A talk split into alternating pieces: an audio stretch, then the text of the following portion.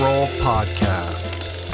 Hey, everybody, welcome to another edition of Roll On. We've got a great show on tap. Adam is warming up right now in the green room. So, while the diva prepares, I say in jest, of course, let's acknowledge the awesome organizations that make this show possible. We're brought to you today by Momentous. Over the last 16 years, I can safely say that I have tried almost every single plant based protein out there. And I can tell you that most of them are highly processed with tons of additives and or they taste terrible, they're not third party tested or simply just don't hit the nutritional bullseye with a legit science supported formula with the appropriate amino acid profile that promotes optimal nutrient absorption, which is all just a long way of saying how enthusiastic I was to be introduced to Momentous's 100% plant based protein, which solves for all of the above and then some with a precise blend of pea and rice proteins, which yields a complete amino acid profile, tastes great and has become my go to to ensure my body is supplied with energy for proper recovery and function. Momentous products are simply the best in the industry, which is why they're used by over 90% of NFL teams, by Olympians, Tour de France champs, and world class athletes across every sport. With all the BS in the supplement world, I trust Momentous's industry leading quality standards and quality. Try Momentous for yourself by going to livemomentous.com slash richroll for 20% off plant based protein and all of their top of the line products. That's L I V E M O M E N T O U S dot com slash richroll for 20% off. We're brought to you today by On. I am a total gearhead. I love researching the latest technology for the sports I enjoy. And I've learned that people often overlook apparel. But what you wear isn't just clothes, it is, without a doubt, technology. Technology that can make or break a performance. And I can tell you, after spending two full days meeting with the apparel wizards at On Labs in Zurich, that On is innovating in this space like no other with next gen premium fabrics and just this heightened level of sophistication and precision and testing and development and intentionality previously unheard of that puts them just miles beyond the competition. I've been rocking On's high performance running apparel, including the long tees, the weather jackets, even the climate jacket, all super lightweight, tailor fit, built to move, and just gorgeous to get you out and get it done in fleetfoot comfort no matter the weather. I'm super proud to be a brand partner with this impressive team from increasing product sustainability to improved energy return and impact protection, truly Swiss innovation at its finest.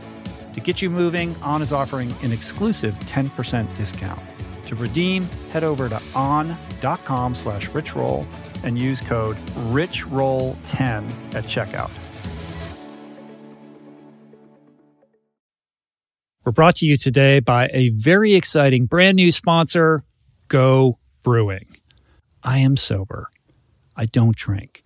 And I devoted so many episodes of this podcast to the unreal benefits of an alcohol free lifestyle. Why? Because even if you don't have issues with booze and suds, no amount of alcohol is good for you. At a minimum, it wreaks havoc on your sleep and produces a hangover that destroys your energy, your mood, and your focus. At worst, it turns your whole life upside down. But no longer does that mean you have to break up with your favorite brew because my pals at Go Brewing are making all your favorite brews minus the alcohol, fewer calories, and more productive tomorrows. It's not every day that I get the privilege to witness the inception of a company collaborating with our podcast, but that's exactly what happened with Go Brewing. I'm going to tell you this story. A few years back, I spoke at this event in Illinois fittingly named Go. And it turns out that that very day catalyzed Joe, the founder, to start his own NA beer company, Go Brewing. I had no idea about any of this until I bumped into Joe at Jesse Itzler's Running Man event the other month in Georgia. And he shared this story with me. I savored his fare in all its varieties and deeply moved by the mission and what he shared with me, and just impressed with the insane taste and quality of his alcohol free concoctions, I wanted to help share the discovery. Made with natural ingredients faithful to traditional beer styles, Go Brewing has an impressive lineup of delicious, small batch, craft, alcohol free brews, all without added sugar or artificial processing. My favorite is their double IPA, not just another story, but basically you just really can't go wrong because everything they make is brewed to perfection, worthy of trying yourself, which you can now do at gobrewing.com. That's gobrewing.com and use the code RichRoll for 15% off your first purchase.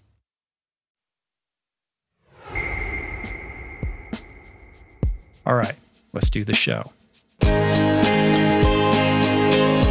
All right, greetings to the seekers among us, you, me, us, y'all, everyone. May this sonic, pixelated vibration find you well amidst the chaos and confusion that is life. Mm. My God given name is Rich Roll once again in Vulcan Mind Meld, in conversational communion with the high minded literary lion himself, the child rearing Dodger fan, mm. global citizen of the oceans, conscious advocate for all things ecological preservation, my co pilot on all things roll on, Duke of Santa Monica Bay, Mr. Adam Skolnick. How you doing, man? Wow. How about that? Your intros, I just, I just you were already outdid great. myself. You were already great. You topped you. I did. What You- am I going to do next time?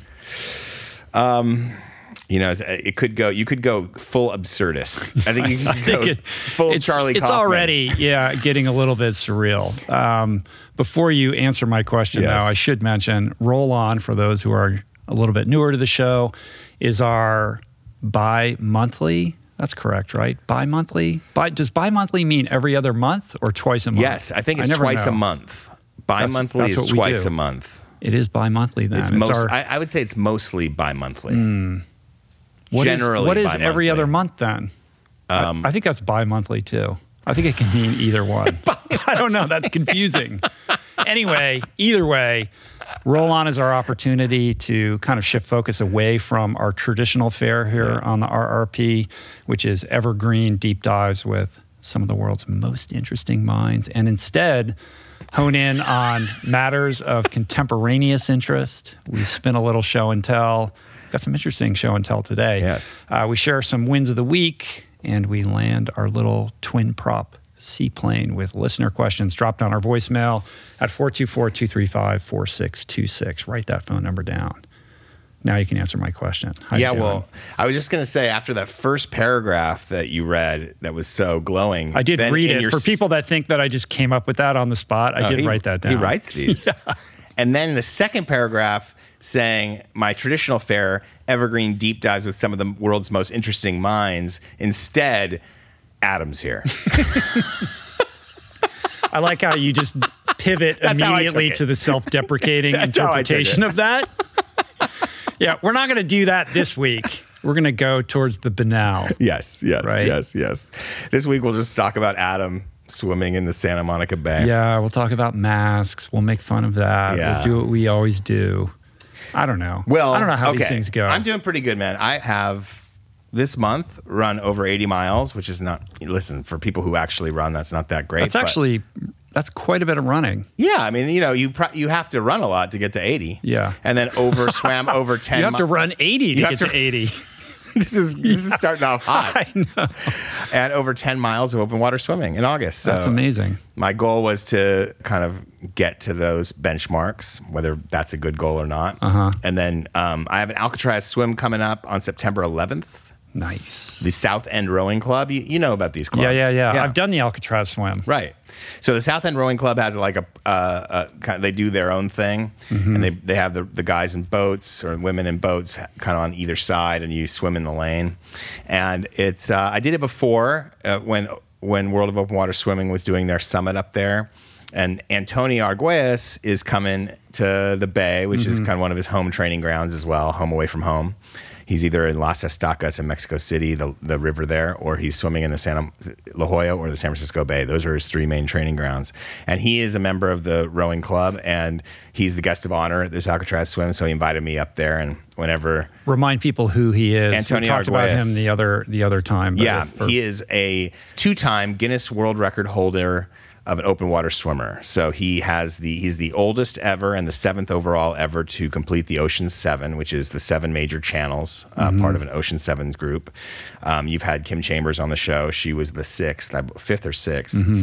and then Antonio was right after. He did it at 58 years of age, making him the oldest. He's also the oldest to ever swim the double Catalina. He did that in 2019 Mm-hmm. at uh, at 60. Stanford alum. Stanford alum, Mexican entrepreneur and government Yeah. official. So this Alcatraz swim, you're doing it without a wetsuit, right? Right. So the first time I did it, I was in a wetsuit, and to much to Antonio's enduring Yeah, you shame. can't. I, you cannot No. save face and do Alcatraz in a wetsuit. No, but speaking of face, I will be in swim mask. You will. Yeah. so everybody in the Bay Area, turn up at uh at what's it called? Ocean Park, right there. Yeah, What's right that there. Little, Yeah, yeah, yeah, where it finishes. I forget what to, it's called. Uh, Aqu- aquatic park. Aquatic Park, Yes. right? To get your pics with Skolnick in the mask. As a rare emerges. opportunity of you in the wild with the mask, in the public with your people. Yeah, if listen, if you're exciting. there, I'm going to slow motion rise up. So there won't be there won't be any footage of this, but I will slow motion rise up. Um, and so that's it. So I am going to shift. I'm still going to keep running a little bit, but Uh-huh. I'll do more swims. You know, the problem is I've been swimming in uh, you know 66 degree water. Yeah, it's going to be a, it's a little bit different. Yeah, I, I think I've yeah. told this story before, but I did the Alcatraz swim many years ago when I was living in San Francisco. Um, my roommate at the time, Gavin Hollis, who swam at LSU, we did it with a bunch of friends. We did it without wetsuits, and I think it was, it might have been New Year's. Like I think it was winter when we Nice. did it. 54. If memory recall, you know, if my memory serves me, my memory's not great.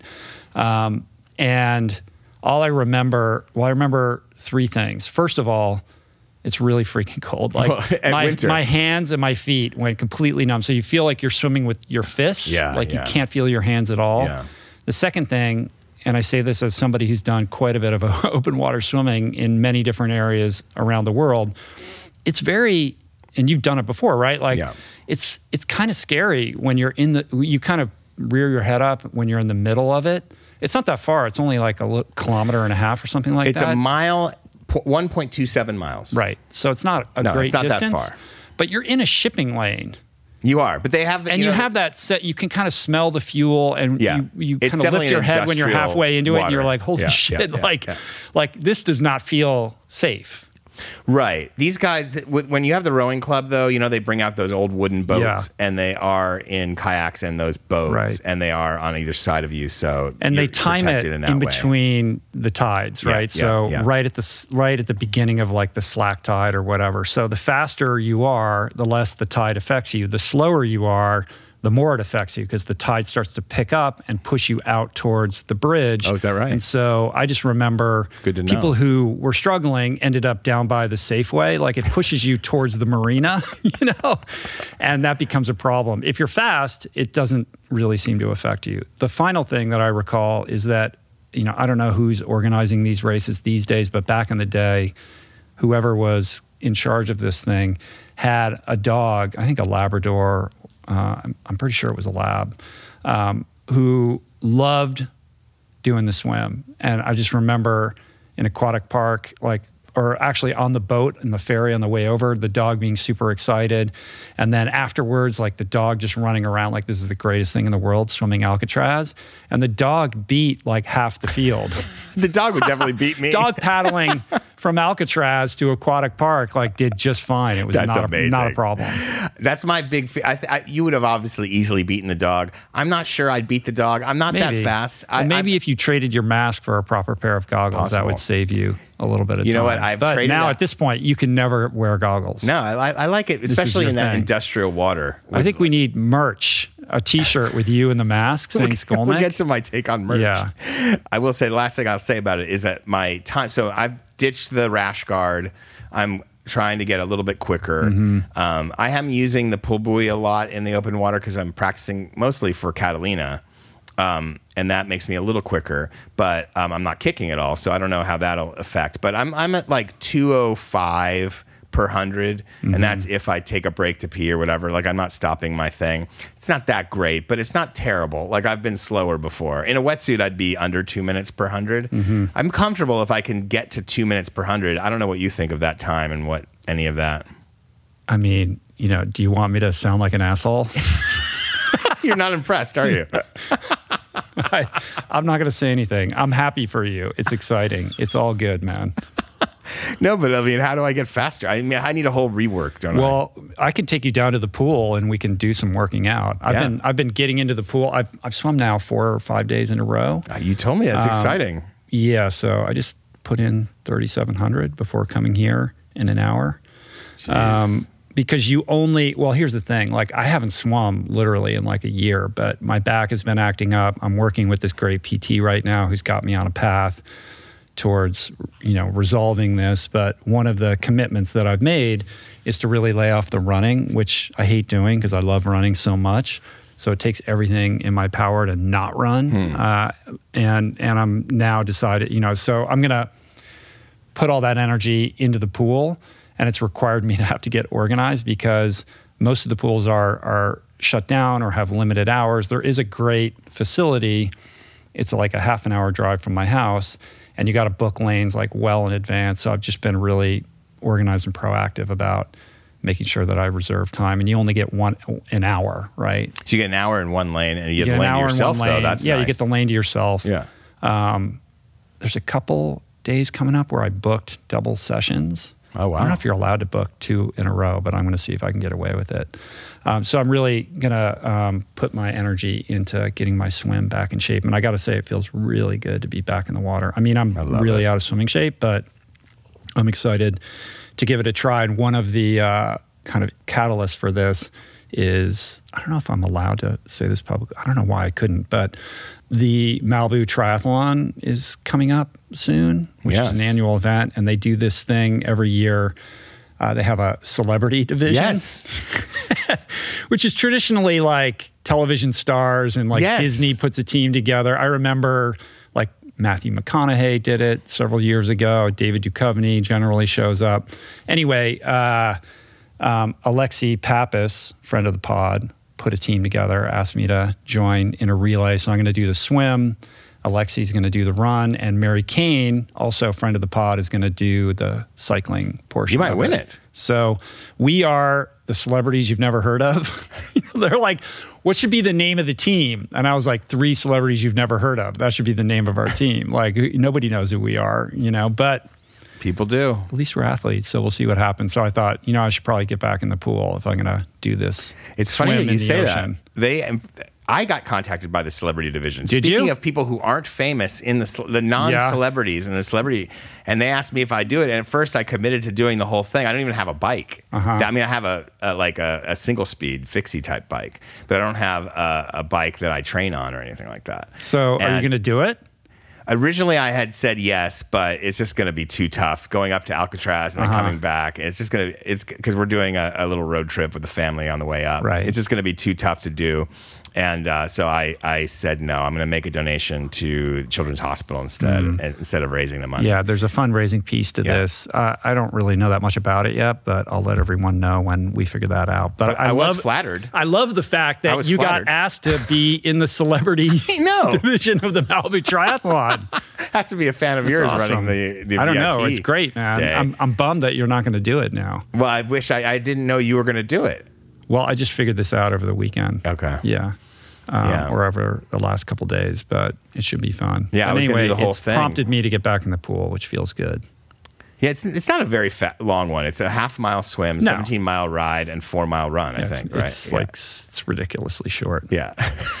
the next one It's is mask the real- appropriate. The real, one is like the Olympic distance, right? The international distance. What do you mean by real? the next day. Yeah, they have. It's a couple days. Like I think, Right, yeah, yeah. they have the sprint distance. They have the Olympic distance, which is kind of the traditional, Yeah. you know, uh, uh, triathlon distance for you know the races that are out there, distinct from like the Ironman world and all of that. But also, Zuma turned one. He did. We had a bit of a, a small gathering. Uh, it was weird because it's Delta time, so we had we had we had it in two waves. So we had Mm-hmm. a few families come in the first wave and a few come in the second wave.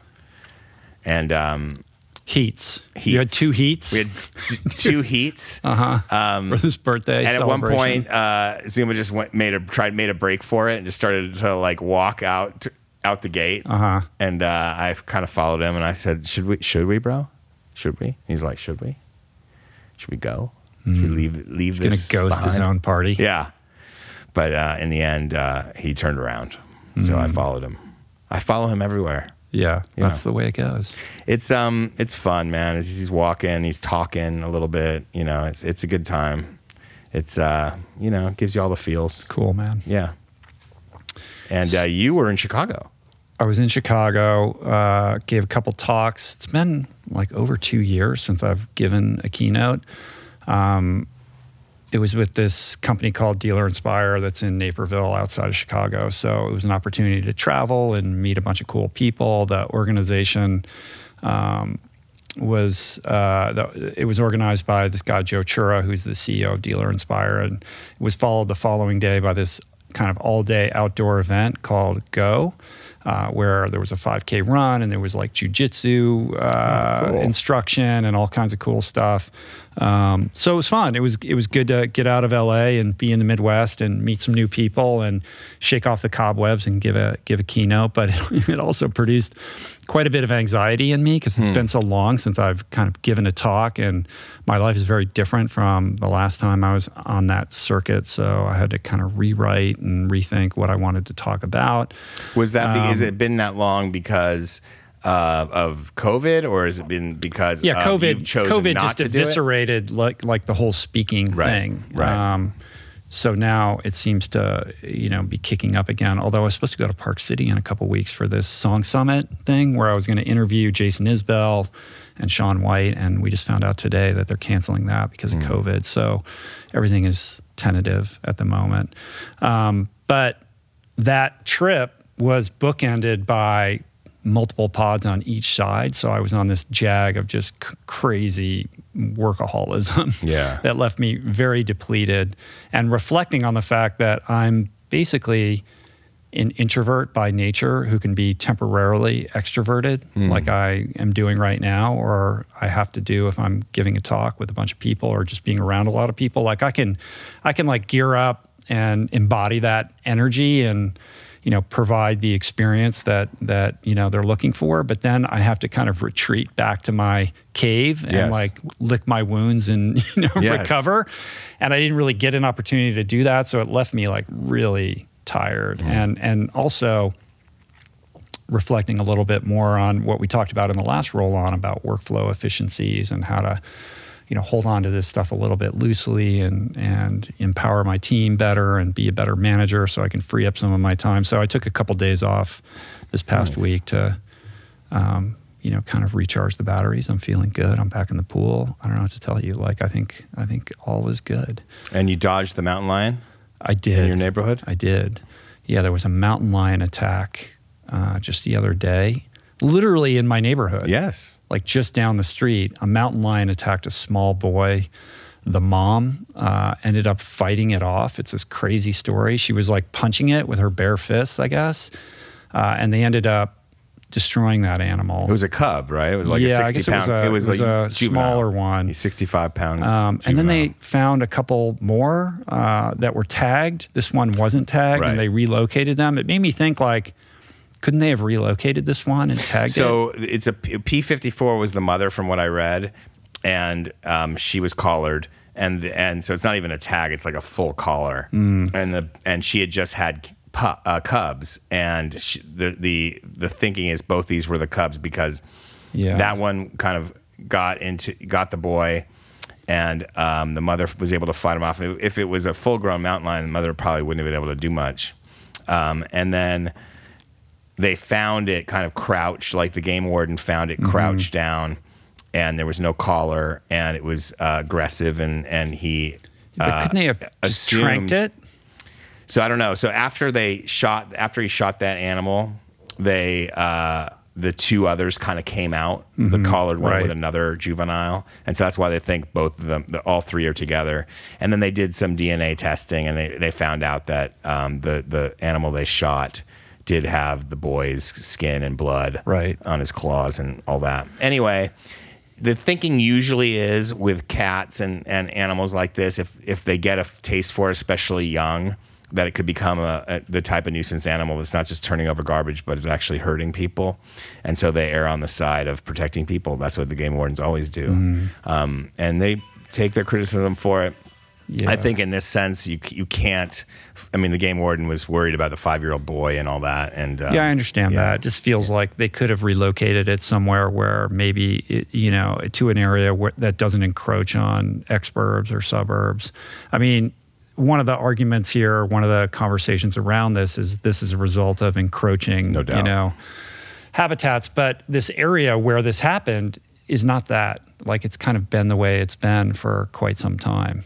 I wonder if these But are the same I- animals that were up on. Remember in, in Malibu, there was that scene. Did you see like someone in their house, like up above Big Rock, was inside? It was a father and his like teenage daughter, and they were videoing. I don't know if you saw this. It was like a viral video around the pool. I did see that. Yeah, But Big Rock is is quite far from where but this they'll happened. range that far. Do they- Oh, do yeah, they have go that? that far? Do they? Oh yeah. It's interesting. I mean, I run trails all around where this mountain lion was seen, and I've never once seen one. I know they're around. Let me Google mountain lion range. Yeah, how how far do they wander? This is live googling, Um, folks. know- yeah, Uh, mountain lion range. the kid is going to be fine, although he was uh, wounded. I guess that it was a juvenile, about sixty-five pounds. Yep. Um, he had wounds. The kid had wounds to his head, neck, and upper torso, but I think he's going to be okay. The kid's gonna be okay. Yeah. They're saying it, that it'll travel eight kilometers a day, and it, up in eight kilometers a day. But Did they return to some kind of hub, or do they just meander? this one is saying 20 miles Oh, wow. might be their their in total range. So that's 20 square miles. So that's like Right. yeah. So that's So a Big Rock would chunk. be kind of going over this peak and down Yeah. the other side to I get think it would there. be in its range. It's definitely in the range. yeah. Um, I think you've probably uh, e-biked up up that exact territory. Right. Are you making fun of me? No, Is my is my e-bike your mask? that e-bike out there? Is that Yeah. yours? Rich, It's fabulous. Adam is to uh, no, that's not mine. That's uh. that's Dan's actually. Oh, um, Adam is to swim mask as Rich is to e-bike. Hmm. another good slogan for I've been getting on my road bike a little bit, but I've got to back off the cycling also. I'm all about the swim. The swim's going to help your back. You know that. I know. I'm hoping Yeah. that's the case. And I would love to get some pointers from a swim uh, Maybe we can uh, like yourself. uh, do a swim workout let's do it. prior to the next roll on. Oh, let's do that. Put you through the paces Let's do it. Shout out Al Roker. Did you see him out there? I did not. I see this link in the outline. What is this about? 67 years old. He was out there in in Hurricane Ida Oh, on a street. But when you're watching him at first, they have him really in tight, and you just see waves Oh, thrashing yeah, him. there's this video. Al Roker pummeled by waves as Hurricane Ida but he- targets New he, Orleans. He stays on his feet, and then when they pan out, you see he's actually on a sidewalk. Like he's not. It looks like he's in the water at first, but he's actually on a sidewalk. Because he's a pro. over. He's a stud. Shout out Al Roker. Yeah. How about an Al Roker shout out? Who doesn't Who doesn't love Al? I don't know. I don't know what he's like in his personal life. Well, that's one form of endurance, but we got a bunch of other endurance to discuss today Do because Enduro Corner is back with Enduro more Corner. high altitude trails and glacier dodging. The sports you didn't know about. Know about. no. Uh, hot on the heels of the three celebrities you've never heard of that will be competing in Malibu. sports you don't In need to absence, we took your celebrity spot, Adam, when you bowed out of Malibu. They're like, Adam can't do it.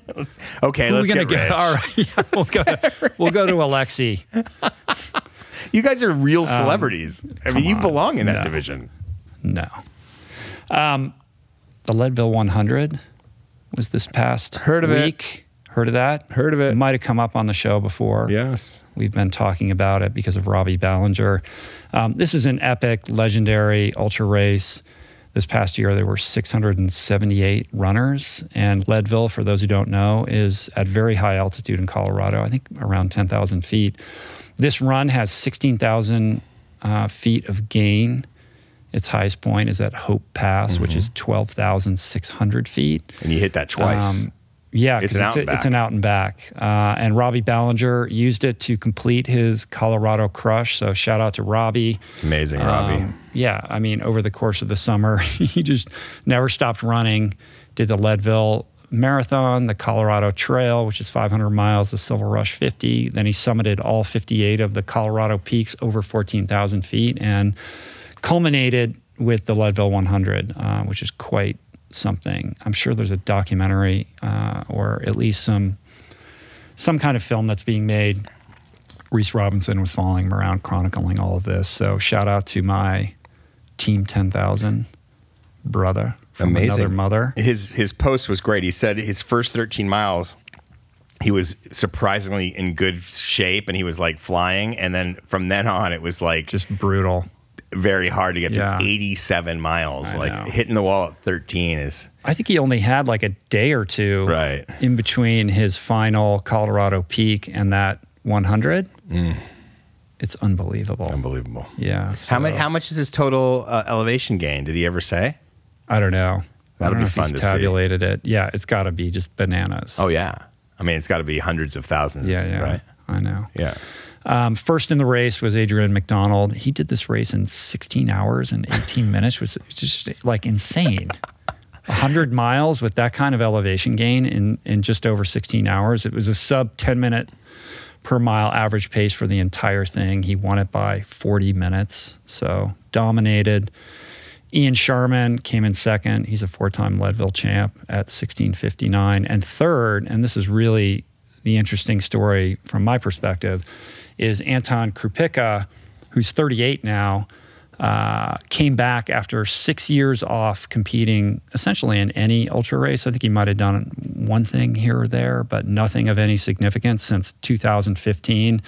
He's a two time champion of this race. He won it in 2006 and 2007 and then kind of disappeared. Um, and he's somebody that was an initial inspiration for my journey. I mean, he's been around for a long time.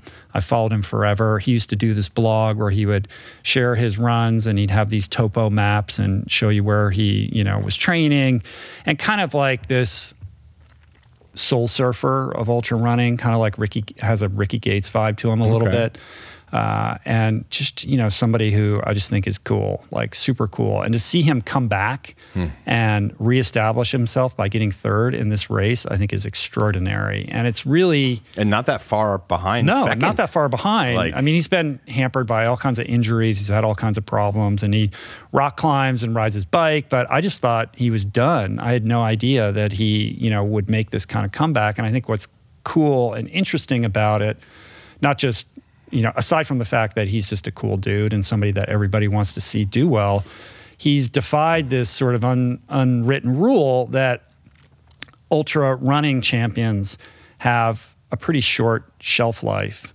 when it comes to maintaining their peak performance. Like there's a long history of ultra running champions who come on the scene, they're unbeatable, they win a ton mm. of races in a compressed period of a couple years and then really struggle to uh, maintain that or to stay on top. They never are able to really return to form. And I don't know whether it's because it's just too brutal on the body or they overtrain. I'm not sure. But the fact that he kind of took this break and came back and, and just, you know, put his stamp on this race, I think is really cool. And it'll be interesting to see whether other ultra runners. You know, it, it's like these ultra runners. They go, they can't, they can't compete at the high level in these races anymore. So then they go and they tackle these FKTs and do other mm. types of adventures like Timothy Olson, Scott Jurek, et cetera.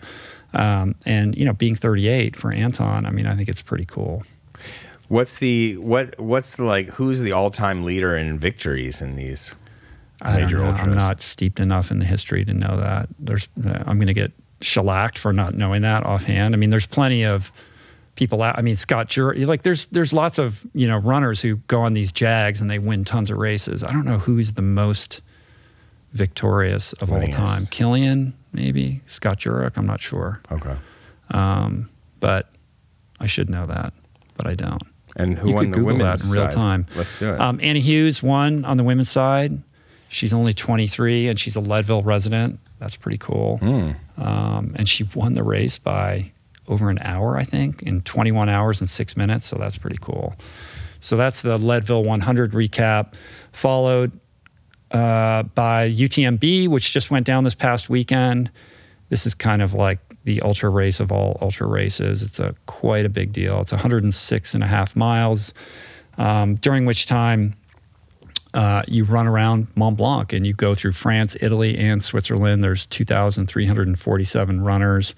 Um, just a you know a race that that gets a lot of attention. There's a huge crowd that shows up at the finish line. It's very celebrated and and quite you know something to behold, just like epic in its landscapes. But it started off with a dark note because this UTMB event is not just the one primary race. I guess over the course of several days, there's a bunch of other races that lead up to the the big race, and there was a death. This runner died in a fall at a race called TDS earlier in the week, and they had to partially halt the race and you know, somebody basically slipped and fell off a cliff, Yeah. as far as I can tell. Uh, and um, I think yeah, and people, whoever was ahead of that point got to finish, and anyone who was Right, behind, behind, it they had had, to go turn back, around right, and they get had a, to turn a around and ride go back. back. Yeah, so such an awful thing. And the second in a year that after that thing in China, right. remember?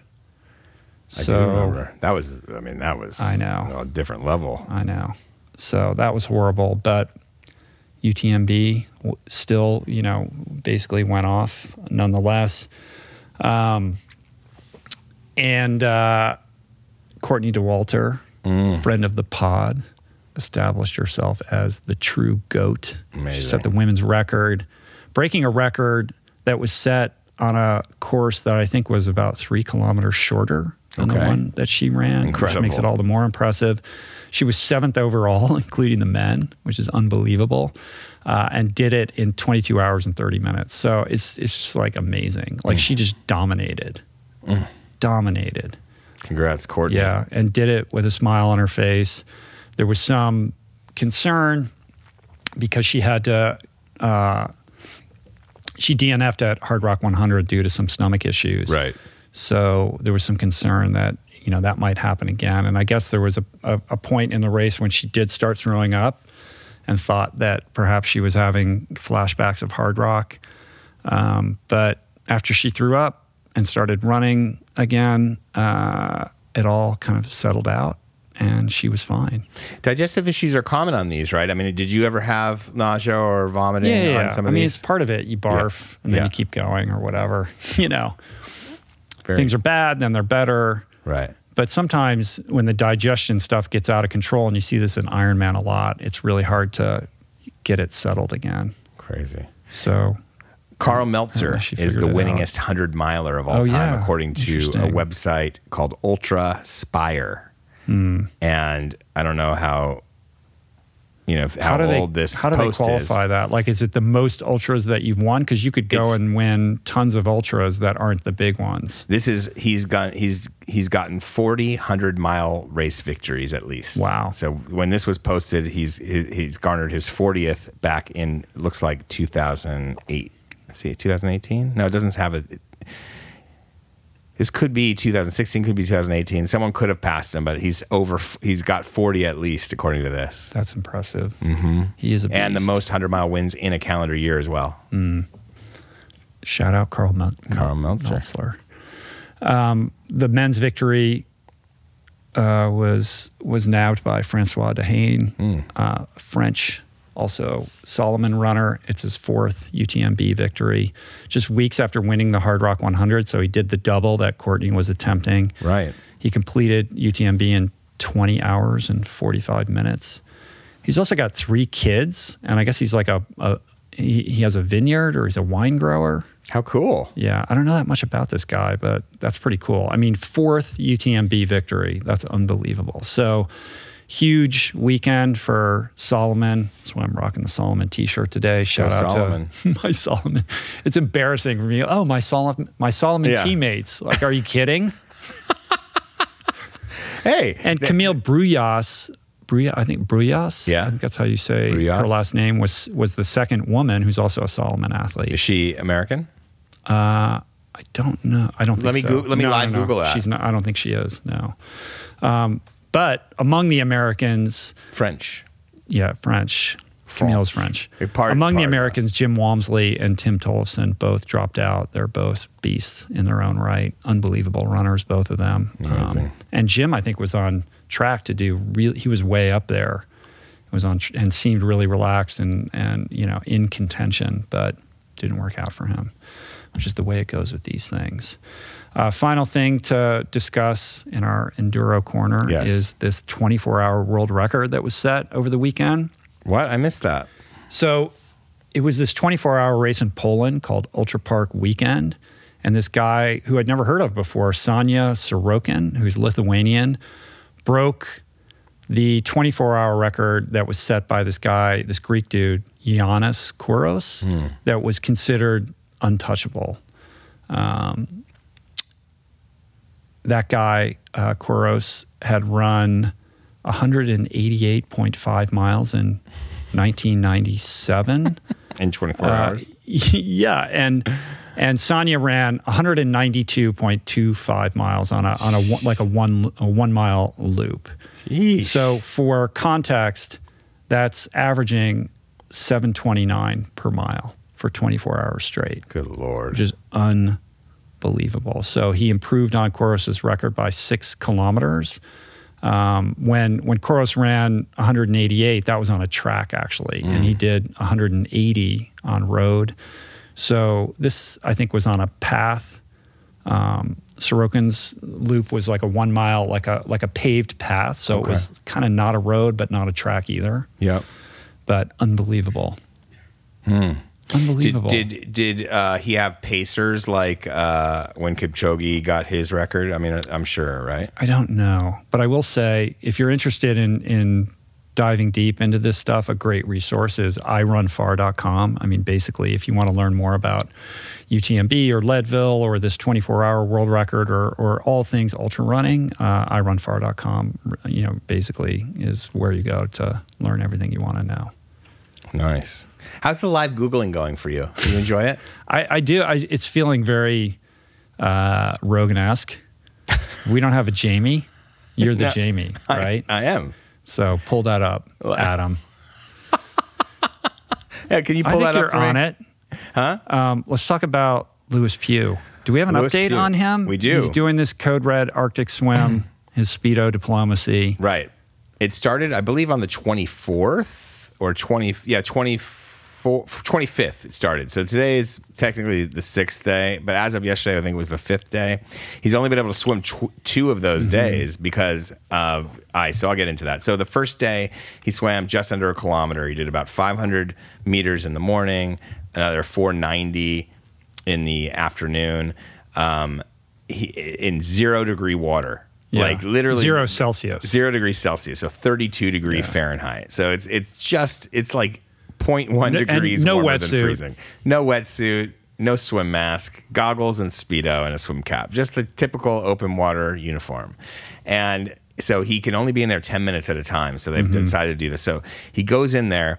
He gets out. It takes him two to two and a half hours to warm back up to his normal core temperature After after ten minutes. after 10 minutes he's he's got he's he's got his lowest body temp so far at the, at the this he sent me this 2 days ago 95.7 degrees and so he's got a, a rigid inflatable boat with like a reinforced hull that just sticks right by his side.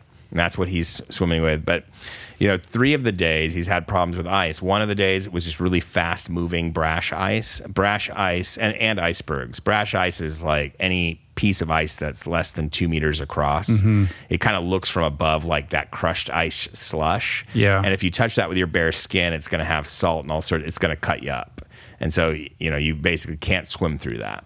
So in the second swim on the first day he's swimming around brash ice. He's swimming around icebergs. He said there's an iceberg a thousand feet tall that like is like cruising in his path. So that's the kind of stuff he's dealing with. It's weird. Like when he first was saying, "Oh, I can't swim. There's just there's ice floating in here, and it's too dangerous." I thought, like, we'll just swim around it. But Right. then he shared a video, and you see this ice flow, and you're like, "Oh, now I get it." Like it's just it's just packed with like, you know, big pieces of ice that are floating that Yeah. are just you know there's a current, and they'll just go right into you and like hit you in the head and he, stuff. he said the second swim was like basically swimming across a highway. Yeah. And he was able to get it's like through it. Frogger. Yeah, yeah, it's like Frogger, except it's Lewis.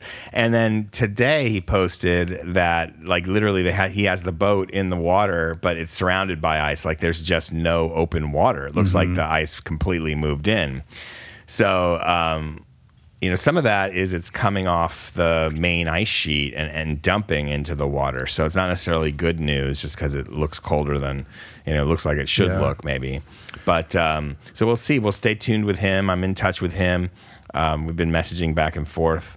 Uh, it, it- the footage he has posted is just absolutely unreal. Yeah, so Um, you can find that on either his Twitter feed or his Instagram. Instagram feed. is where you want to. and it's. Pugh P U G H. Yeah, he's posting the kind of like two minute videos on there, and then ultimately we'll see how it goes. But that's what's happening on the uh, Lewis Pugh front. So congrats to Lewis. Thanks for doing it. He's he's really raising the code red on climate crisis. Yeah. Are you bummed that you're not there in Greenland doing this? big time. Yeah. But you know, it was it was Zuma's birthday, so the by the time he he was able to get his plane organized and the timing of it, like if Delta hadn't got into Greenland, if if uh, and he started on August 14th, It would have happened time. weeks ago. I would have Yeah. been there. Yeah. Mhm. Right. Yeah. All right. Well, thus concludes Enduro Corner for this roll on. Do you think we, that we did it today? I like Enduro Corner. It is, right? Yeah. It's good. It's very on brand. Um do you think anybody else cares? I think so. I think so. Maybe. Who knows? Anyway, let's take a quick break and we'll be back with show and tell, the big story, listener questions, and more.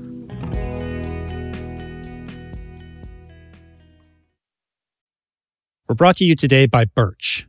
If you're serious about optimizing your sleep, listen up.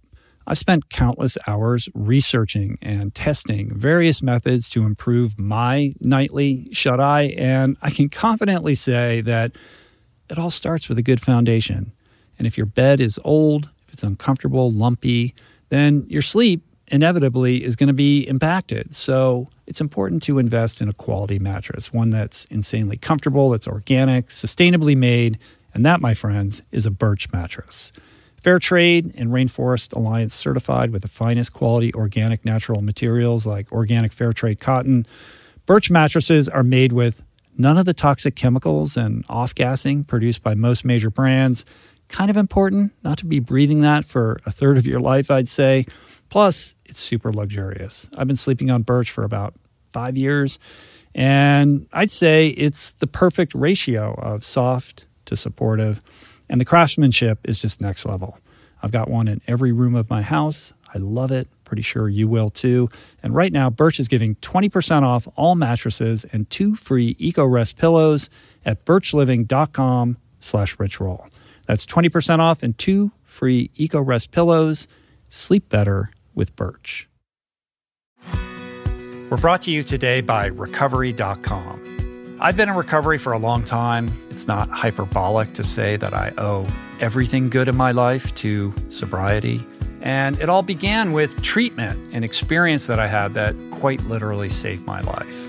And in the many years since, I've in turn helped many suffering addicts and their loved ones find treatment. And with that, I know all too well just how confusing and how overwhelming and how challenging it can be to find the right place and the right level of care, especially because, unfortunately, not all treatment resources adhere to ethical practices. It's a real problem, a problem I'm now happy and proud to share has been solved by the people at recovery.com who created an online support portal designed to guide, to support, and empower you to find the ideal level of care tailored to your personal needs. They've partnered with the best global behavioral health providers to cover the full spectrum of behavioral health disorders, including substance use disorders, depression, anxiety, eating disorders, gambling addictions, and more. Navigating their site is simple. Search by insurance coverage, location, treatment type, you name it. Plus, you can read reviews from former patients to help you decide. Whether you're a busy exec, a parent of a struggling teen, or battling addiction yourself, I feel you. I empathize with you. I really do. And they have treatment options for you. Life in recovery is wonderful, and recovery.com is your partner in starting that journey. When you or a loved one need help, go to recovery.com and take the first step towards recovery. To find the best treatment option for you or a loved one, again, go to recovery.com. What is the meaning of life? What happens when we die? What is our purpose here? If, like me, you ponder these delicious existential questions, I have got just the thing for you. It's called Soul Boom. It's a podcast hosted by everyone's favorite best friend and my friend, the deep thinking and deeply hilarious Rainn Wilson where he communes with intellectuals and entertainers, theologians and philosophers in intimate exchanges that tickle the mind, heart, and yes, the soul. Subscribe to Soul Boom on YouTube or wherever you get your podcasts and explore other groundbreaking series at voicingchange.media.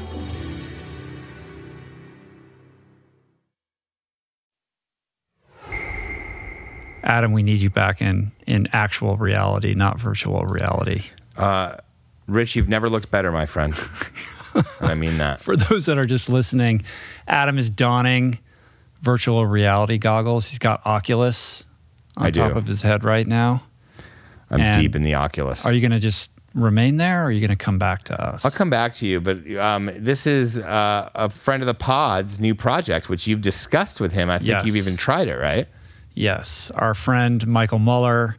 He's got this incredible new VR experience called Into the Now, which is available on Oculus, where you can experience what it's like to swim with sharks. Sharks, Un- whales, Uncaged. uncaged eels. Yes. Um, I wish you could see what I'm seeing right now, Rich, because there's a beautiful view of a canyon. So we during the break we tried to get this thing sorted out. We had to unbox it and do all the down the sort of update software updates. Yeah.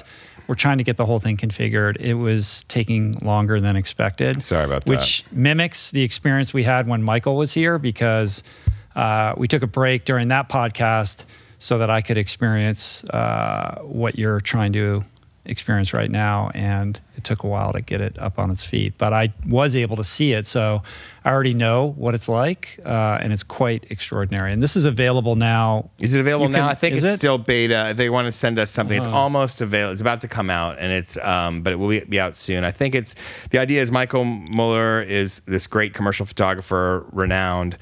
Uh, but has always been also an underwater photographer. Mm-hmm. Published an amazing book on sharks, which I bought. The the, the Sitting right over there. yeah, yeah. The yeah, Taschen incredible book, book. and his Taschen exhibit was, you know, also equally great. Yeah. And and this is basically, he always thought that was two dimensional. He wants to make a three dimensional experience to get people to see some of these animals if they can't get in the water, because you know he's going all over the Mm-hmm. How many people are actually going to go swim with sharks other than you, Adam?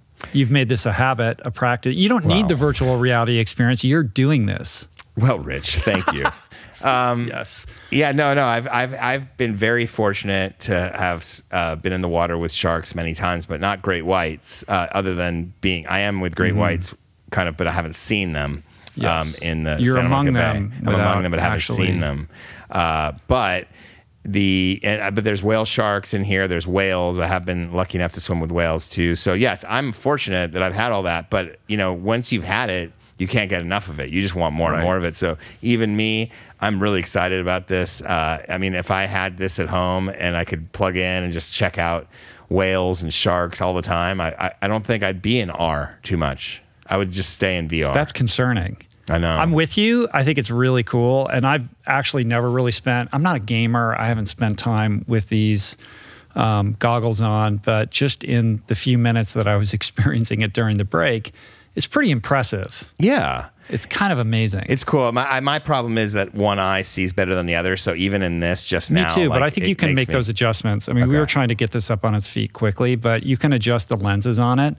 And just the setup process with the minority report Yeah, dashboard and the whole fun. thing, like it's pretty crazy. I mean, I'm all about lucidity and tactile real world experience. Right. Um, and I have a lot of uh, you know fears about where we're headed with all of this technology that I think are well reasoned. But um, for experiences like this, to tap into what it might be like to um, have an adventure that you're unlikely to have, I think there's a lot of benefit. And I can see this exploding into all areas of adventure. And I think one of the things that could be potentially most positively impactful is the ability for experiences like this to breed empathy, mm. essentially by allowing people to travel to places they wouldn't ordinarily be able to go, to experience different cultures, mm. and to have a much more, you know, kind of profound experience with, you know, worlds unknown than they would otherwise be able to. So again, well it's said. technology presented as an opportunity to bring us together. We've tried this experiment before. We'll right. see how this goes, but um, I'm optimistic for. Well, this has like this piece of where we could take this type of technology. And that's, we talked about this with Muller. Like, yeah. if you can go to visit, you know, basically spend time with a village in Africa and see what that would be like, or be in, you know, Egypt or any number of places all over the world and get a sense of different cultures and different experiences. Or with Alex Honnold, we were talking about rock climbing. Like, what does it feel to like, to like, you know, basically ascend, uh, you know, a face? Yeah and do what he does. Wouldn't it be great if feel what that solo, must feel like? Yeah, free solo like, version where you're like, like hanging on. I know, right?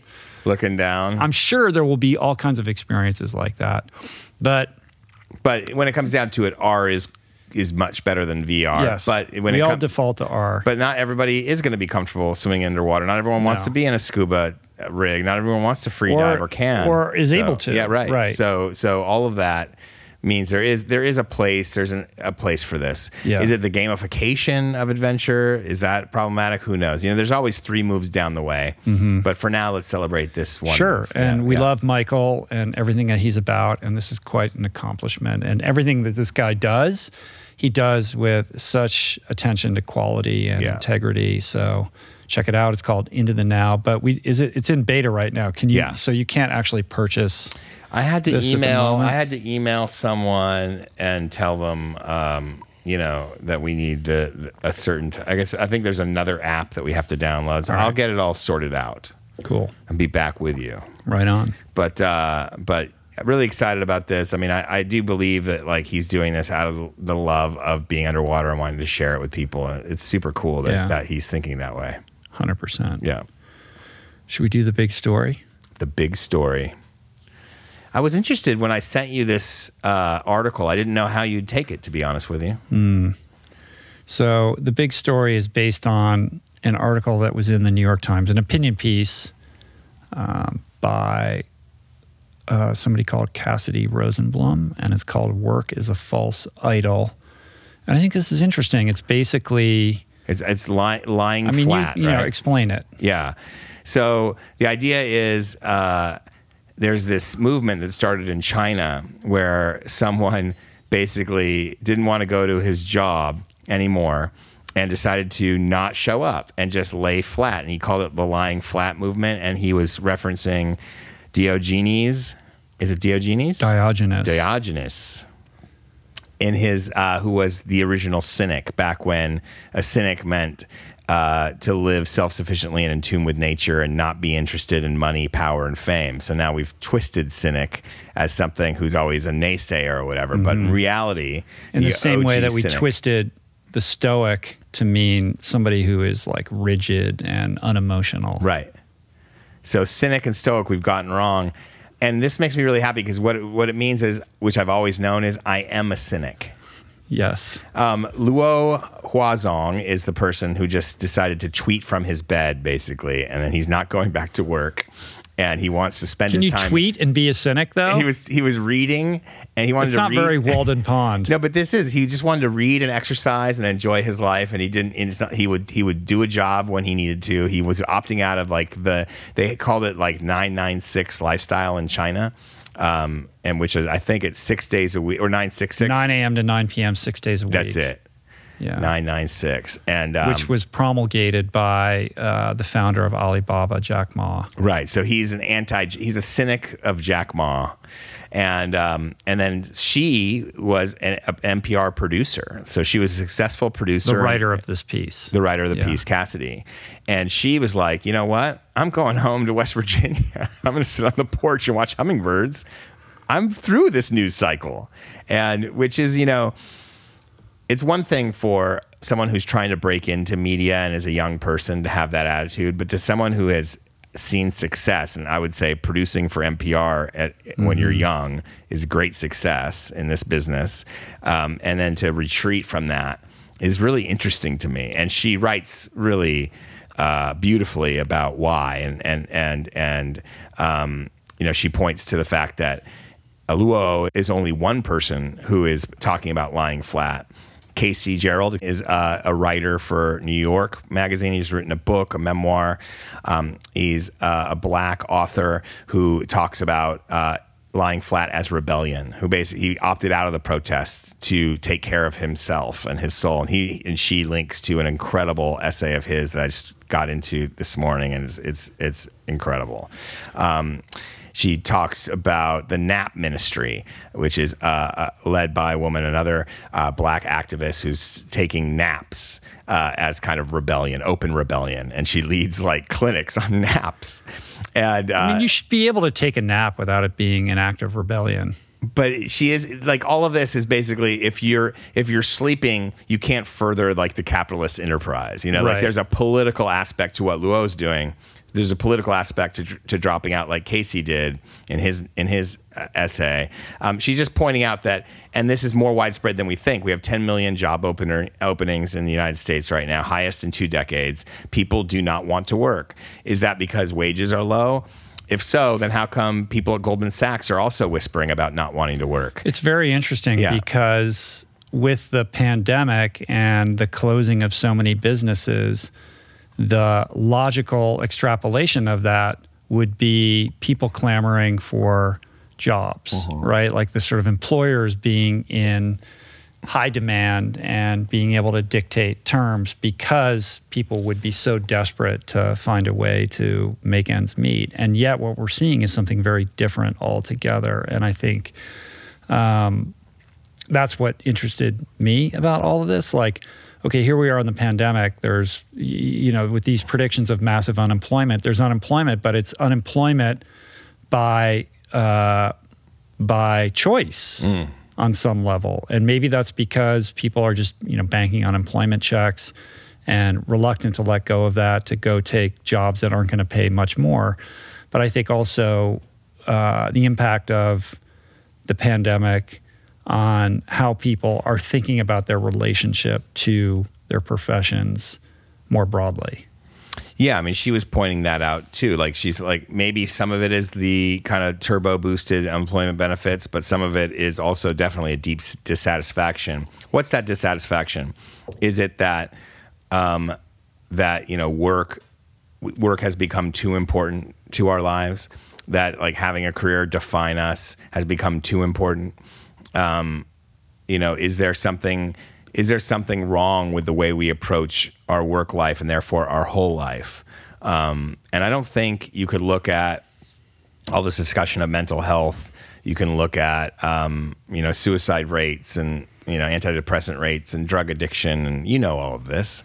There, there, you know there is there are a lot of dissatisfied people out there, and maybe the work component is part of that. I think that's what this essay is getting into. Don't you think? Yeah, I think so. I think there's a generational piece to this as well. Yeah. Like me being Gen X and the, you know, progeny of boomers, I was raised to think about career in a certain way. And what I see amongst millennials and, and Gen Zers is a very different approach altogether, one that's founded on um, you know pursuing what it is that makes you feel excited and having a kind of independent contractor relationship with what you do where you go from gig to gig and you're not overly tied down to any particular avenue. Hmm. And that of course allows people to take long breaks and go on adventures and you know you Right. see young people like living the van life and you know having the 4 hour work week experience or living in Bali and Right. being digital you know kind of digital nomad yeah, piece of yeah, part of this, digital too. nomads and Yeah. all of that and I think that's all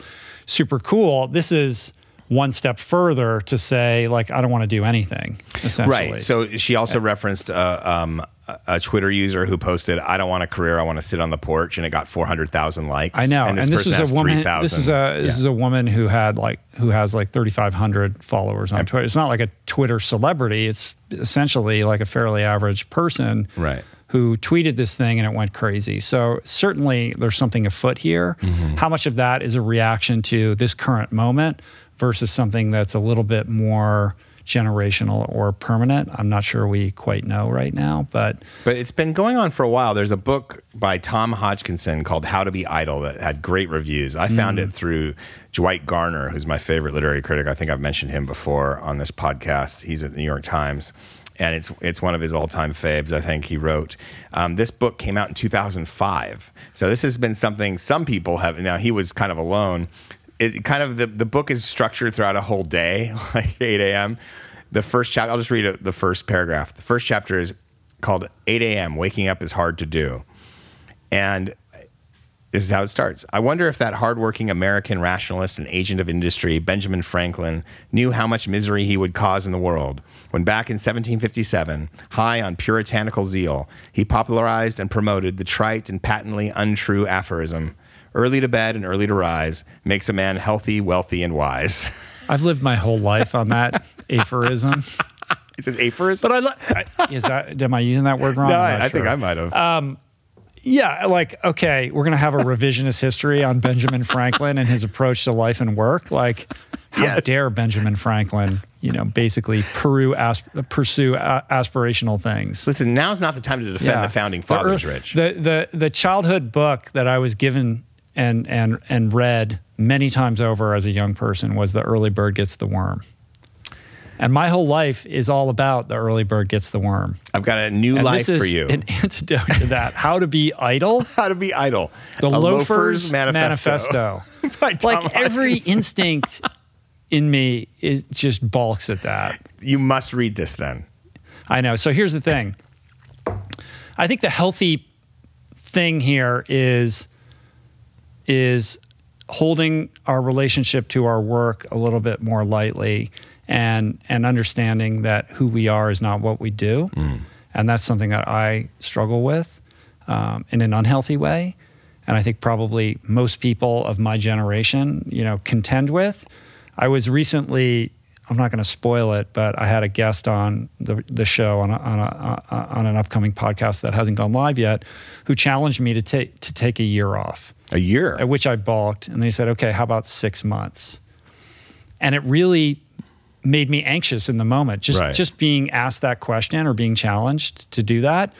Because so much of who I am is tied up, my identity is wrapped up in, in what I do. And if I stop doing that, what does that mean about who I am? Right. And that goes into workaholism and how I think about myself and my attachment to relevancy and, you know, all of it. Right. And What does it material mean? Yeah, things, right? material things, all of it. Yeah. Like, am I a provider? Am I a man? Like, who am I? Am I, you know, meaningful if I'm not constantly putting content out and Mm. all of it, right? It challenges you to really um, deconstruct that and evaluate that for yourself, which is scary for me. So I think within the context of the conversation of work as a false idol, there's important lessons to be mined about about again our relationship to work in general and how we are all in a culture in which identity is so inextricably linked to what it is that we do. I mean, it's a trope like you go to a party, what do you do? And it's your career, right? Mm-hmm. What does it mean if we reframe that and ask a different question or we let go altogether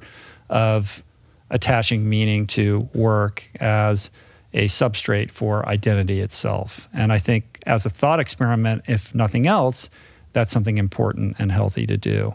I'm not ready to, you know, be a loafer and sit on the, you know, I'm, I want to do things in the world. I have ambition, and I'm not going to feel guilty about that either. But I do think having a healthy relationship with that is important. And I question how healthy my relationship with that is right now. Hmm. It's healthier than it's been in the past, but I think that there's, you know, more work that I personally could do around this. And I think that's why this piece like resonated with me because it made me angry. You know, it's Oh, like, really? how- yeah, a little bit. It's like, Nice. come on. Like really? Okay. But she's such a gonna- great we're all gonna- writer. we're all gonna we're all gonna pat each other on the back because we, we just want to lie down and we don't want to go to work. Well, I, I find it like it's an act of rebellion. So it's like basically saying, "Here's this," you know, like do with what you want. She doesn't care. She's on the on her parents' porch, but she is on her parents' porch. Uh-huh. Yeah, it's her parents' porch. Right.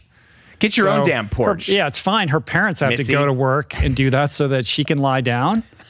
Like that's, I'm sure. You know, look. Don't you think her- What would what would Goggins say about all of this? he would not be on team uh, lie down? Right. But I will say this. So if you look at the gradations of like American life and work, right?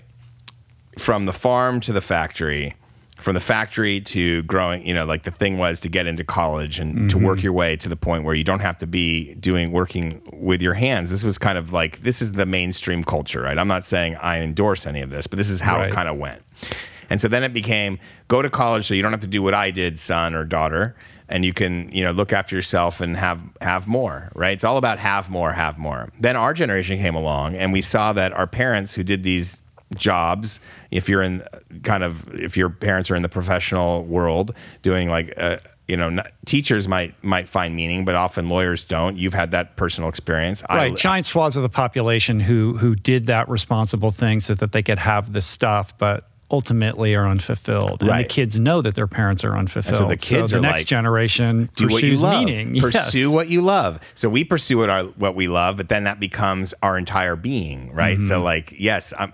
I got to do this. This is who I am. Like it becomes once you start your own business or get into media or do whatever, it becomes such an all-encompassing. You've had to fight so hard to get whatever rung you're on that um, that you don't want to give it up. And I understand that completely. And it, be, it does become a little bit of who you are. This is the next evolution of that. Asking why is that? So it's really how it's much of really is just the same motivated thing as that we were reflecting on our parents. It's the same. This is the exact. This is another level of that. This is saying it- why is- are you like that? Isn't it a function of a dearth of meaning in the workplace? Like if people found greater meaning and purpose in what they pursue career wise, then work would not be the intolerable thing that is motivating this movement of rest as resistance. I, I would I would put it this way. Why does anything really? Not, I hate to say. Are you going to get are you going to get like nihilistic Yes. on the cynics? Yes, I'm gonna go the- full cynic. anti-cynic? No, this is full cynic. I'm going to go full cynic. What does it really matter if, like, even Elizabeth Gilbert talks about this in Big Magic? She's like, no one's asked you to write that book, basically. Mm-hmm. So Casey's saying, no one asked you to do that. Like, you don't need it. The world doesn't necessarily need it. Like, Can you find meaning and purpose and fulfillment without attaching it to doing something? maybe the do nothing Just the theory. being. So I, my, the book that I wrote before. There's a Buddhist piece to this. Yes. The, the book I wrote before One Breath was uh, called Middle to Somewhere. It was a novel, unpublished. It got me an agent, but it didn't. We didn't get end up. It was like one of those not, almost not quite. Didn't get a publisher. Still like it, but um, the ca- main character basically inherits some money and decides to do nothing. it's the do nothing theory, and he travels the world just to, to like try to do as little as possible. And the idea is that you by doing the more you do the more you're impacting the more you know the the the, sub question is or the sub the, uh, thesis is beware of the unintended consequences of good intentions. The more you try to do to even fix something the more problems. There's this article in the new york times about cotton totes and how an organic cotton tote needs to be used 20,000 times to offset its overall impact of production. Um, this is a, based on a 2018 study by the Ministry 20,000 times. What what defines a use? Just taking it to the using store it, one using time. it 20,000 times, that means daily use for 54 years, and that's for one bag. And you think when you're wearing your cotton tote that says, you know, no more plastic bags, that you're helping. Yeah. And yes, you're helping keep plastic out of the waste stream, but you're not, but there is this other use and and the point is like even It's so the point is, it's so hard to be good. it is like even being good has a ramification, Mm-hmm. right? It's the same thing we talked about with the sixth extinction. It's like the fact that we're even talking about this is a. So if we opt out of the even trying to be good and just do nothing, we'd be better off. there is that argument. That is Right. the argument of Mr. Hodgkinson. Okay. so with that, that person still needs to eat, and they're either Right. going to get a plastic bag or they're going to use their cotton tote. You still have to do things. Yes. You can't opt out completely. Listen, I'm not opting out. I'm sitting here with you, but I will. You could s- sit under the Bodhi tree for only so long before you have to eat something or move your body or interact with other human beings. I mean, even Luo um, saying, I want to lay flat, but he's also saying, I want to exercise. Like to me, for us, like swims are the ultimate, even runs are the ultimate of do, no, of, it's part of the do nothing. It's not like you're doing nothing, but you, you aren't producing anything. You know, you really aren't. You're just swimming. And there's something but about you are these Zen- doing something. You are, but you're not. The do nothing. Everything means- is a choice. Whether you're choosing to sit on the porch, go for a swim, go to work, use a cotton tote or a plastic bag, you're making choices all the time. So the flaw in the premise is that you're opting out and not not making choices. right. And and you're saying that is your choice. You are making that's an active choice, nonetheless. And the cynic, I think, self sufficiency was a big part of that. And you can't be a self self sufficient if you're engaging in the food stream. Then you're not really the full cynic. Well, nobody is completely self sufficient. Right. We're all part of a greater ecosystem, True. And we make choices about how we interact with that. But I do think it's interesting that there's this now resurgence of interest in cynicism in the traditional philosophical sense. Yes. And I wonder whether there's a movement afoot to modernize uh, the kind of philosophy of cynicism to the mainstream in the way that Ryan Holiday and and others have championed stoicism into the mainstream by writing books about it. And there's a lot of overlap between cynicism and you know Henry David Thoreau and these great traditions of people opting out of the flow of society to do something different and find meaning outside of the constraints of the rules that govern polite society. Exactly. I love it. I love And there's something cool about that. Yes. Um, but I don't know, man. I, I mean, you know, I'm I'm I'm too old to have valid commentary on this, but I think it is a thing when you see 10 million job openings and people just saying, "I'm not going to take that job." Right. And and In a moment when you would think like everybody would be clamoring for jobs. And some of them are doing nothing. They're taking the uh, unemployment and doing nothing, and that's fine. And some of them are try, trying to get their own thing going, which whatever it is. Um, it reminds me of that, like the, this idea of do nothing and the the consequences of that, and and what you're talking about cynicism brings me to this article you sent me yesterday. Uh, an interview with the Beyond Meat CEO Evan. What's the last name? Uh, no, his name is uh, Ethan, Ethan Brown. Ethan Brown. Um, hedonistic altruism is brought up in that. He brings it up. which is interesting. So this was an article on Ethan that was in this, the Sunday New York Times yesterday, Yeah. right? Yeah, yeah. So Ethan, friend, friend of the pod, he was on an early episode of the show. CEO, founder of Beyond Meat. Um, there was not much in this article that I didn't already know or that Right. not kind of like widely known about him.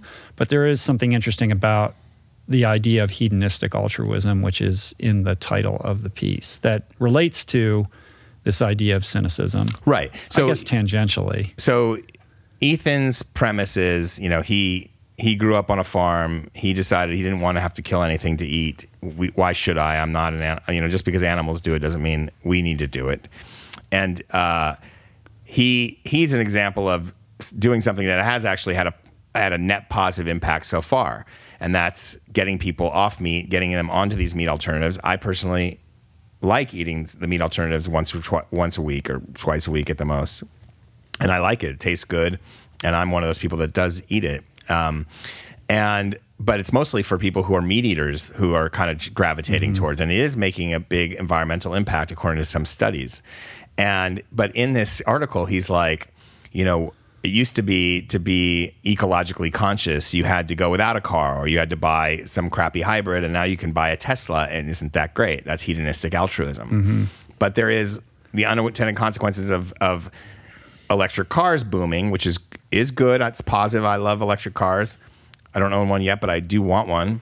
Um, is there's a battery thing, and there's rare minerals that involve in those batteries, and now there's like there's interest that want to go try to mine those minerals in the deep seabeds, and there's uh, you know land mining that has all sorts of issues and complicated issues. So you know what is ten moves down the road? What does that look like? And and that's what the do nothing people are kind of sure. to. But my retort to that is that everything is iterative. Of Yeah. course, when you pioneer a new technology, there are downstream implications of that, some of which are foreseeable and some of which are not. The tote bag is a perfect example of that. The lithium ion battery is another example of that, of course. But we have to move forward to solve these problems. And so these are all steps. And we have to address these things as they come. Like it's bet it's better that that electric vehicles exist and that they've been created in a way that that that you know is is aspirational for the consumer, right? Yeah. It's creating demand. They're going to get cheaper. There's going to be more and more of them until one day we're going to wake up and there really are no um, traditional vehicles on the road anymore. Yes, we'll have to deal with the mining application, you know, uh, implications of that. But are we not better off for making these changes? Don't ask me. Ask So Greta. yeah, so well, I mean, Greta would like it all to be happening much more quickly. By the way, like I got criticized in the YouTube comments You for did? well, people thought I was making fun of her. Like I'm on her side. I was like, I was, I was sort of. You know, uh, trying to channel her voice. Remember when I was, Oh. you know, like talking um, people thought I was mocking her. I'm not mocking her at all. Like she's the one who's holding the hard line and is frustrated that we're not doing this I just think. Greta would would would not enjoy the phrase hedonistic altruism. right, but but you have to understand the psychology of the human animal, Right. Like how are you going to get people to make changes? Well, you have to make that change attractive. Right. No, whether it's the food, whether it's the car that they're driving, whatever it is, like because most people are not going to murder themselves or Right. Make the kind of choices that that Greta is making in her life or that she would wish that more people would make. I so how do you appeal to people's sensibility to do the right thing? You have to make the right thing, the cool thing, the affordable thing, the attractive thing. And these things unfortunately take time. And we're in a race. Like we're in a race to save the planet. My fear is that we can't iterate on these technologies fast enough to uh, keep up with the rate at which we're denigrating the environment. Hmm. And wouldn't wouldn't we all be better off if we just all laid flat and then consumed less resources? Right. I'm not a lay, Yeah. I'm not a lay flatter, but that's the idea. That's the argument, right? If we all just stopped. If we all just stopped, Right, like when the, when, like the early off? pandemic happened and everything stopped for a minute. great and, example. And the skies cleared Right. and the pollution. You know, Yeah. like yes, That's I think where the the you know if we if we just uni- universal human wage kind mass of element. adoption of cynicism, the philosophy, If and the lie flat movement just intoxicated the global population to such an extent that we no longer just we no longer found it uh, uh, interesting or important to do anything. if cynicism became the next political movement, But then chaos would ensue. no, but you you the cynics would not would not vote for Trump as a voting bloc. Yeah, but you wouldn't vote. Ex- Nobody no, you would might vote. You might vote. You'd That vote- would be an action. You would have to literally get up and do something. No one's saying you lie that is flat. anti-cynic. you don't lie flat. This all is not a functional operating system for society, Adam. Adam the cynic. It's a good thought my- experiment. Yes. If you want to be, you know, Henry David Thoreau and go to Walden Pond and write about it, hmm. I or think- sit on your parents' I think. Henry David Thoreau was actually at Ralph Waldo Emerson's house when he was sitting Yeah. in that guest house. That was Walden. Weren't there like somebody was bringing? Who is it who told me this? I think Walden Pond I think was, it was literally Emerson's No, I think guest it was. Um, house. I think it was Amanda Palmer when she was on the podcast and we were talking about this, and she her point. We were we were having a conversation about how nobody. I hope my memory is correct on this. Maybe I have this wrong, but the conversation was around how nobody does anything alone. Like everybody needs support, Yes. and any victory is a team victory. Even Thoreau like had somebody bring him muffins like when Oh, he was yeah. out in the pond like he wasn't out there by himself Bro, like he was Thoreau was yeah. Thoreau was glamping, bro. He was glamping. it was a serious glamping situation yeah he was on. I think he was on Emerson's property. I'm not kidding. Like I think Ralph Waldo Emerson Right. was supporting him. Is that true? Yeah, don't I, think that. so. I think Ralph Uh-huh. Waldo Emerson was was Yeah. Uh-huh. was already wealthy and renowned, and I think Thoreau he admired Thoreau, and I think he was like one of his patrons. listen it's it's it's easy to be a cynic on 450 $450,000 a year Who, who's the making, point. Who's making that? I'm just saying, like it's it can it's sort of extravagant. it's sort of uh, is it not privileged to say I'm going to lie down? I don't think these guys are making 450, but uh, I know I'm, I'm being I'm I'm exaggerating, but I'm just saying if you're on your parents' porch or or like how are you going to how are you going to how is this functional? I think the point is it's kind of a monkey rant wrench. So it's not it's not implied to be functional. It's implied as a mirror saying why are we all doing what we're doing? And for that, and- I and- for that I celebrate it. Yeah, yeah, Because yeah, I think we all need to have that conversation with ourselves. Yeah. But and I beyond think that- from from based on this, I mean, she's uh, to me, it's, it's an incredible essay. I'd love to read more of her work, and uh, maybe it took going home in West Virginia to have the space and time to write what she really wants instead Mm-hmm. of churning out kind of stuff, news cycle stuff. It sounds like she was exhausted by the news cycle. Listen, man, this last week was a news cycle from hell. Yeah. Um, it's it's it's not only hard to be in it; it's hard to be hearing it. And imagine producing that all the time if that's what she was doing. I don't know exactly what show references in in this what show she was on, but I, um, off the top of my head, I don't remember. But just being a part of that, being in that building when all that's going on, it's tough. And so she now she gets to write something kind of like trying to wake people up to the fact that you don't have to. It doesn't have, you know, work doesn't have to be a career.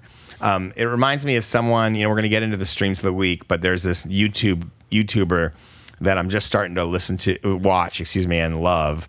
Um, and he's got a YouTube channel called uh, uh, crime pays but botany doesn't and I'll, we'll get into it but he's just like he is an in, a train engineer he drives freight trains and then like cruises into the desert and checks out plants and just dives in and it's an incredible deep dive into the flora of wherever you are and um, wherever he is like an engineer in the truest sense, like an engineer of trains. engineer of cha- trains. So like the idea is what if what if work what if work didn't have to be careerism? What if work just had to be you you make enough to get by and then you could do other things to really enrich your life? I think that's what she's saying. Yeah, she's well, I- not saying I'm, don't I'm get down a job. with that. Yeah, yeah, yeah. I'm down with that. Yeah, yeah, You know, we it's you know we we should be working to live, not living to work. Exactly. Anyway, Deep thoughts. deep deep thoughts. Transition into Should we? Should we? news Should we? cycle. Yeah. Should we tread into shallower wa- shallower waters to talk about the streams of the week? Let's do it. when we last spoke, I was sharing how much I was enjoying uh, the White Lotus. You had a chance to watch this whole thing. Yeah. I gotta say, of everything that I've watched in the last year, this has stayed with me the most. I- I think I think about this show every single day. I think it's a masterwork. I think it's the best TV writing I've seen since Mad Men, Breaking Bad, that whole era. It's pretty amazing. Yeah. It's this incredible. Are we gonna spoil it?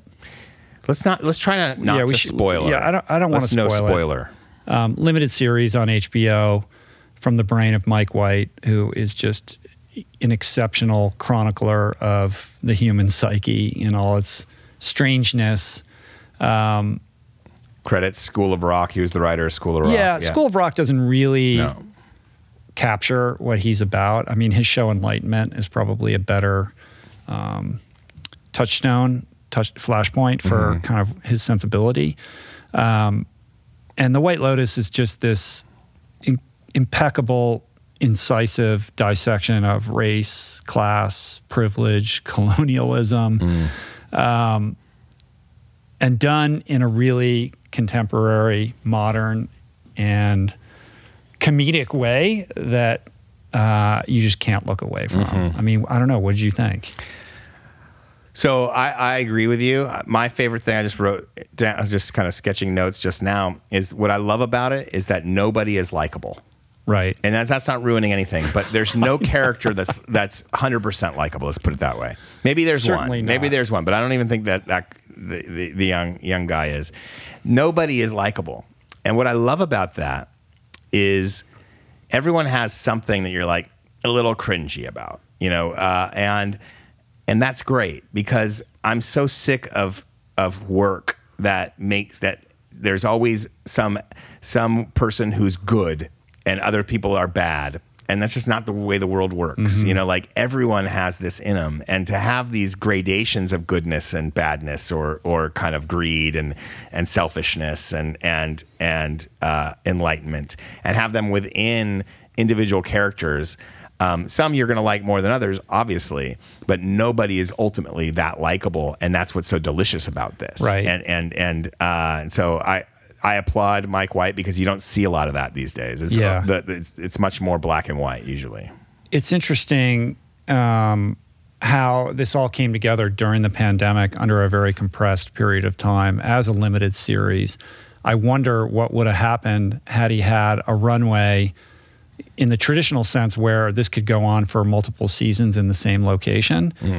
Um, given that it was sort of set up to be a one-time kind of mini-series situation, he has to provide an arc and finality for each of the characters that ends up being making it like as great as it is. Like everybody kind of comes to their ultimate conclusion in a way that really hammers home um, this idea of like class and privilege. Yes. you know, it's set at essentially the Four Seasons in Maui. That's called the White Lotus. I mean, the show is called the White Lotus. It's like Mike White, you know, the Lotus Eater. You know, Yeah, it's yeah, unbelievable, Yeah, yeah, right? yeah, yeah. And it's It- so infected with his sensibility in the most beautiful way. And the idea, I think, is that uh, subsequent seasons are just going to be different White Lotuses. Yeah, so it's yeah. Gonna, so it's, it- it's going like, to travel. Yeah, in that idea of the Four Seasons being like a brand, it'll just be another location with a completely new cast. I think there's some there was some news about how maybe one or two of the characters might carry over. I kind of hope not.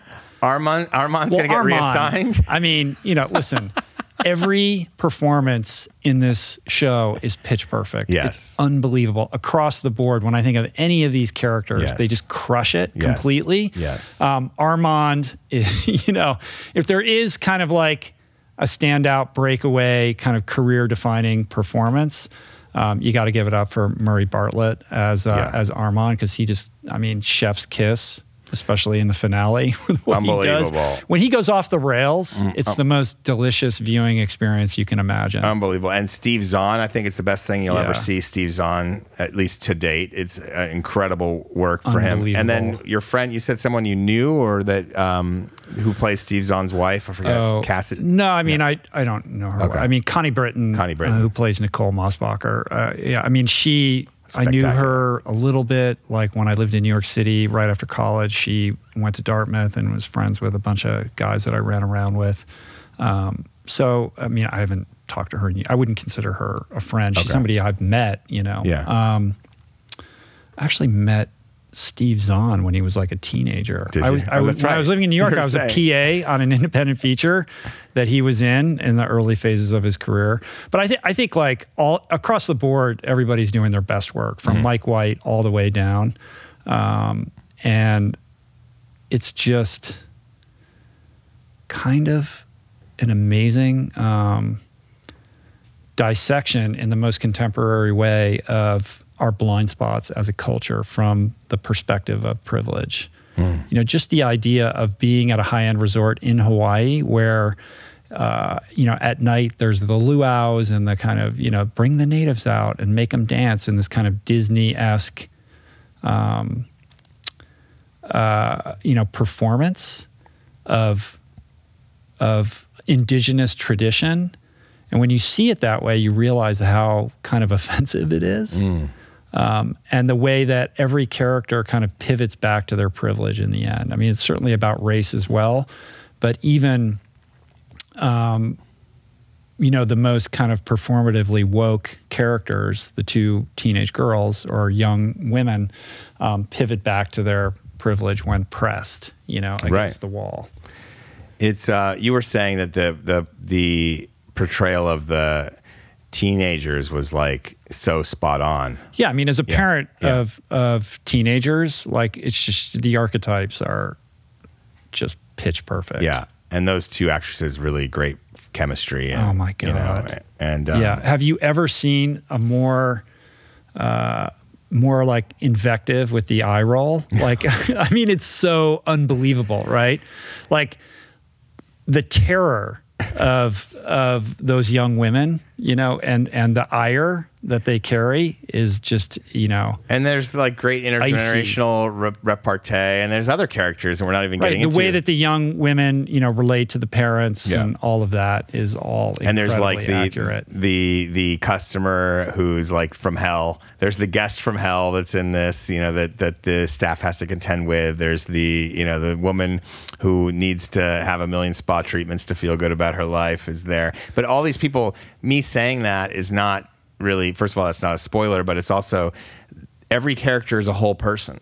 Well, I think Yeah. I think what makes it great is is despite the flaws that these characters all inhabit in their own way, Mike White writes them with such depth and such affection for them. Like he still loves these people. Yes. You know, in a certain way, despite their flaws. Yes. And it allows, like you you open this by talking about how none of these these are all terrible people. Yes. Um, but still you kind of root for them Yes. right? And Jennifer Coolidge's character ultimately in the end, like, you know, the the whole narrative about how she might invest in in in this, you know, in this woman's Yep.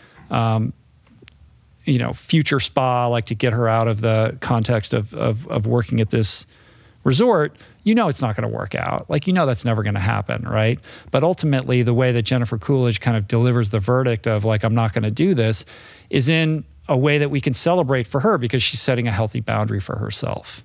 So even though it's done in a way that's so But it's not. It's not good though. it's not good. no, it's no. not good at Yeah, all. yeah, And yeah. yet, There's a Jennifer Coolidge's character kind of needed to do So- that for herself. and her and her character is so at first you don't even want to look at her and by the end you you love her and it's yeah, it, it, and it, that's, I mean, the scene on the boat with the ashes and all of that is Yeah. like She's a genius. It's it's masterful. she might be like in terms of just the, the a comedy actress genius like she's been great for many Yeah. many years um, i think mike white has to get full credit for these performances too because he's able to obviously he's pushing some amazing buttons to get these incredible performances Mm-hmm. Right, and, these are all actors who who are now given the opportunity with great writing to show how good they actually are. Yeah, yeah, that too. You know? the one thing I would say is uh, because there is that commentary, it's kind of it's it it is explicit. The idea of indigenous people in a location as prop,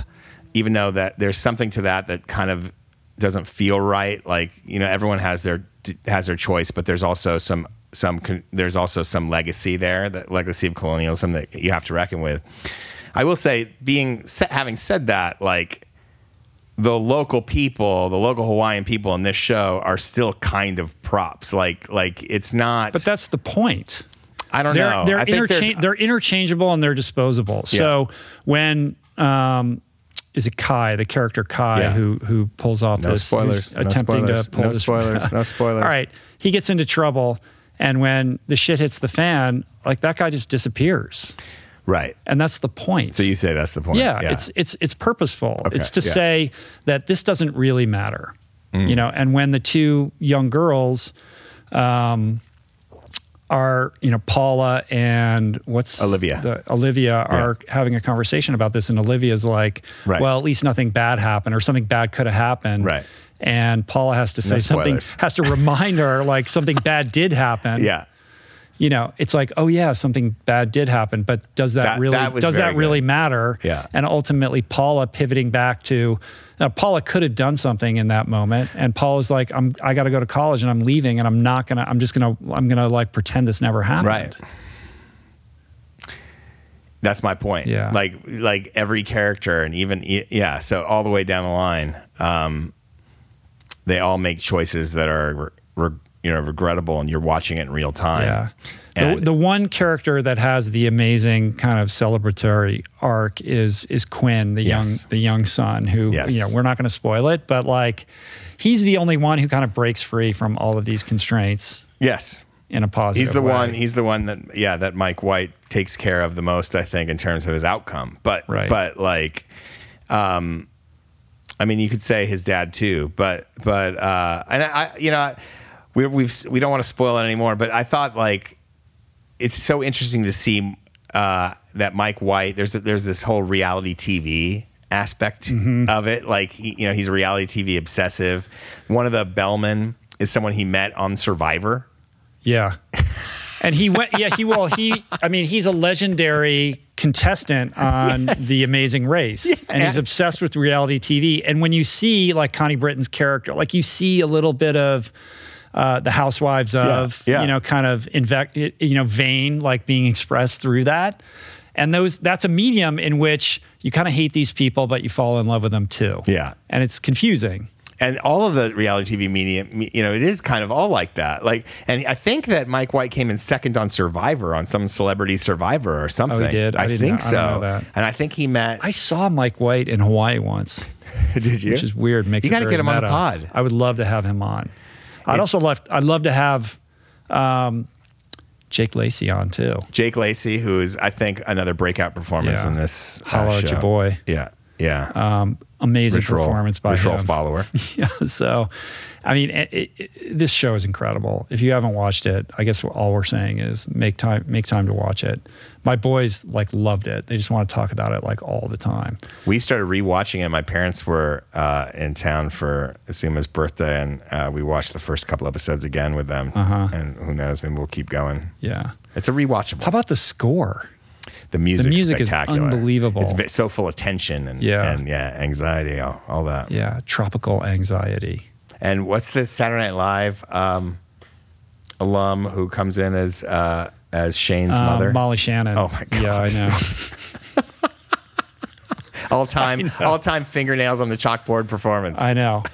but then you understand why Jake Lacy's character is the way that he Yes, is. yes. And it allows you to feel the slightest bit of compassion little for bit. this very, you know, like sort of, uh, you know, broken human being. and Armand is the all time anti hero. Like Yeah. you you know. I, I mean, thought, I thought now his per- his performance is so legendary in this show that now you're seeing memes of him like everywhere, all over the internet. Like the whole world just fell in love with this guy, and I hope that his career just explodes as a result of this. Like he should be in everything. he you know he has that same kind of comic timing that um what is that uh jojo rabbit the writer director Oh, Taika Waititi. yeah doesn't he kind of Yeah, have that a little, little bit? bit, yeah yeah yeah bit. yeah funny and kind of offbeat and and um But how he has to switch gears and put on the happy face, Yes. and then just he goes insane. he, he loses it as a sober person did, did you because Yeah. the idea is I he's mean, sober and then Again, like, are we are we spoiling it or are we not? Let's just say he goes on one of the most epic relapse, epic benders you know, benders relapse of benders. all time. yeah yeah yeah yeah yeah yeah um did that hurt you just watch it or were you enjoying No, it Were I'm like, it? I'm I'm with you, brother. You know, he got pushed to the edge. You know? I was good feeling it. shit I mean, Okay. look, we could talk about this show for hours. Yeah. Um, just go see it or see it in the comfort of your home. yes or on your oculus actually you can't watch could it you on do that? oculus for a 360 experience yes of uh, of the White Lotus? Let's talk about the Val documentary. Dude, go for it. So I, you watched, you saw the first hour of it. I did. We I, I consume movies in, in chunks now. I, I hate to tell you, movie Mm. makers, but that's I am a product of our shortened attention span. Yeah, this Val Kilmer documentary that's on Amazon Prime right now. It's called Val. It was so fascinating to watch this. I think most of us have a sense of who we think Val Kilmer is because he's such a you know icon of of the screen. And you realize in watching this movie that that um, despite the fact that we know he's playing characters in movies, it's almost impossible to disassociate that from who you think the person is. Hmm. And my, you know, realization in watching this movie is just how different he is than what I thought he was. I mean, I'd heard stories about him being difficult, and that's kind of the lore. It's like, oh, he's super talented, but he's impossible to work with, and you kind of just leave it at that. And you think about Iceman and and you know Top Gun, and you think about his Jim Morrison portrayal, and that's about all I knew about this guy. Iceman, Other than that, he has a son, Jim Morrison. who's now an actor and has been in some cool movies like Palo Alto Okay. um, but I really didn't know that much about him. And it's a really beautiful. I won't call it's not really a documentary. It's more an autobiography. It's it's a version of his life through his perspective. Um, I don't know if he self funded it or what the kind of kind of like a kid. The kid stays in the behind the picture. kind of. Remember that movie? Kid stays in the picture. Yeah, but you had you had really legendary documentarians who were Yeah. making that, Yeah. and they had a take on on on their protagonist. Whereas I think Val, although there are directors to this movie, it feels like Val's the one who's at the helm of this, and it's premised on all of this footage that he has. Like a, this guy bought a video camera way before people were buying video cameras, and literally rolled camera on his entire life, and has you know insane amounts of footage throughout his entire career. in storage. Like yeah, he- they So actually go to they storage. go to storage, and it's like he's in this giant warehouse, and he's unearthing all of these tapes that date back to like the early '80s. Yeah. And the documentary is an attempt to string that together and craft a narrative of this guy's life. And you realize like he has a very interesting childhood. His brother, who was like his filmmaking partner, um, drowns in a swimming pool, uh, having an epileptic seizure, and it has a dramatic impact on on on young Val's life. And it's really the story of a very sensitive artist. that that happens right when Val gets into Juilliard. I think. Right, He's right. in- yeah, yeah, yeah. He was right. the youngest person uh, admitted to Juilliard Yeah. at the time yeah. and really wanted to be a theater actor and wrote this play when he was at Juilliard that gets put up, you know, off Broadway and then they put it up at the public, I think like. And he's got this crazy footage of him backstage Yep. on Broadway with Kevin Bacon and Sean Penn when they're they all have to be like 23 years old or something like that at the time. Yes. It's unreal. They look great. It's it's so fun to Yeah. see, and they, I, you know, we don't want to spoil it, but there's a great little back and forth, and um, and then you see him with, uh, he talks about how on um, on Top Gun, it goes basically through his oeuvre, Oeuvre. oeuvre, His oeuvre. his oeuvre. It goes through like film by film, and then intersperses some present day with that because the idea, you know, he's been he's had throat cancer surgery and he Mm-hmm. Yeah. Mm-hmm. can't speak without pressing his throat. Yeah, so he got through the cancer. He's cancer free, but it took a toll on his voice box, and now he has like a tracheotomy, and he has to put his finger over the air hole in Mm-hmm. order to speak, and it's barely understandable. So there's subtitles for every time Right. that he talks, and then his son Jack, whose voice is remarkably like Val's, Um, narrates. reads yeah narrates voiceover that was written by Val. and she's and, and he's fad, fantastic. And and so i'm left with kind of three things. There's the obviously the footage is is number one and his life story is very mm-hmm. interesting. But i'm also interested in how beautiful his relationship seems to be with his children. And obviously this is a documentary but you you wouldn't get that kind of collaboration unless there was i mean he even lives next door to his daughter Yeah. who's an adult yeah, it's very it's very touching and heartwarming. Yeah. and then there's the idea of overcoming a horrible health crisis that he says he, you know, he sounds terrible, but he feels great. This is kind of paraphrasing. And he seems to have made peace with it. yeah.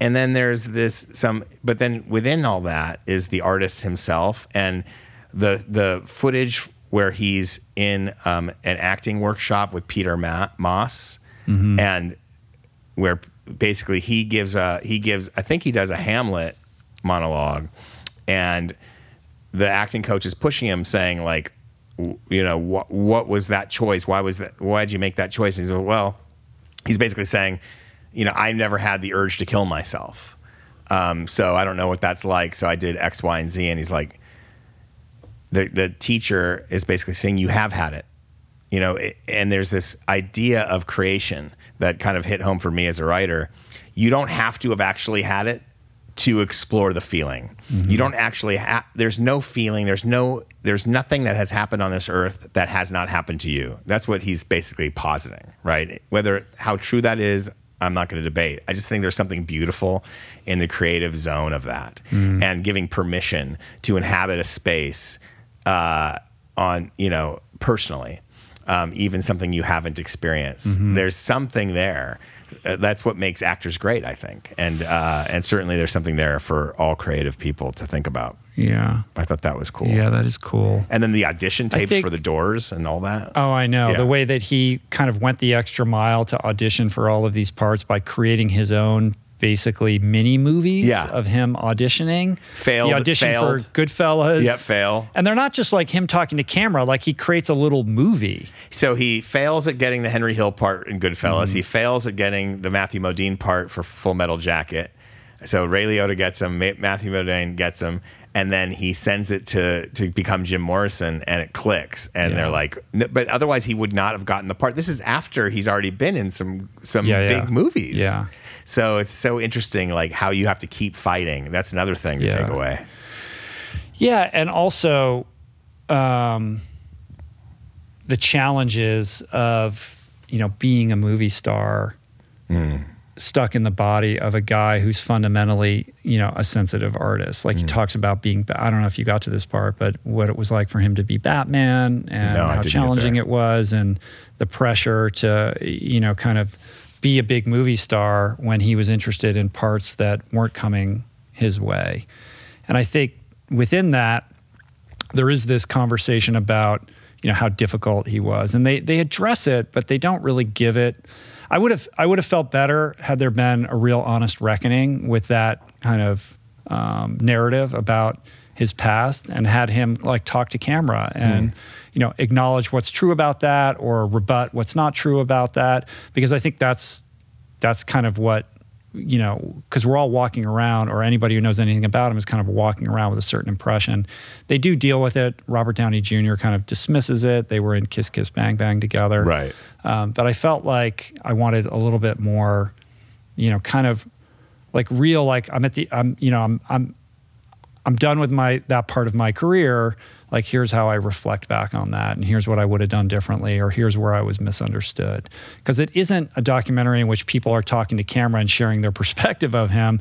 It's just archival footage and then following him around as he's doing whatever he's doing and i think within that there is a sadness mm-hmm. because this guy you know lost his voice and mm-hmm. could no longer do the thing that he loves to do and now he's you know reduced to going to comic-con and signing posters and he talks about how he had to make peace with that and find like gratitude in you know spending time with people who who who you know are fans of his mm-hmm. and how there's beauty in that as opposed to looking at it like oh well this is the bottom of the barrel now that I have to do this. Hmm.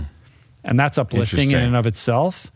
But you see a guy who had so much more inside of him yet to be expressed that will never be expressed in that medium but it's compelled him to reinvent himself as a visual artist. And now he paints and he's Mm-hmm. got this studio space and he's opened it up to other artists and it's birthed this whole other kind of I mean, he's you know, also he was an life for him. Adonis, and now he's like right. And and yeah. yeah, to like have to reckon with your ego in that Yeah, regard as yeah, well yeah. i think is interesting. So i don't know. I thought it was beautiful. Like i, I you know I, you do you know it's not the definitive word on val kilmer because it is his perspective on his own life and it should be it should be consumed and enjoyed with that in mind. Um, not as like i you know because you can be like w- you know, is this the real Val Kilmer? I mean, this is the Val Kilmer that he wants us to see. Right. And I enjoyed it very much. And I, I left that documentary deeply touched and kind of in love with the guy. But you could say the same thing of the Michael Jordan doc, you know, documentary series. You know, it was it was made by someone else with a point of view, but it was obviously with Michael Jordan's tacit Mm-hmm. approval, and there was nothing in there that Jordan and Kobe Bryant had a documentary, and I, I love Kobe, rest his soul. Uh, but like his book, I think didn't reckon with everything, and you know, there's there's arguments for all of these kinds of. Yeah. Uh, doesn't mean it's not worth watching because there is something there for you. Right. Yeah, All right. Check it out. cool. What else do we want to talk about? Uh, the Alpinist is coming out September 7th, I believe, is the, and then it's in theaters. That's a premiere, and I think it's in theaters shortly after that. It's the new Red Bull climbing documentary by one of the producers of the Dawn Wall, which is uh, was the Tommy Caldwell um, uh, story of them climbing the Dawn Wall. He he and his partner. Um, and this one follows Marc Andre Leclerc, and the, basically the idea he's a Canadian that no one really had heard of, a 23 year old and he is a free soloist, but I also free solo high alpine ice climbing. So uh, I think the movie starts with. I mean, I, I watched it. It's a beautiful movie. Um, the filmmaker is Peter Mortimer, um, and basically it starts with Alex Honnold's voice saying, "Is there someone out there that you?"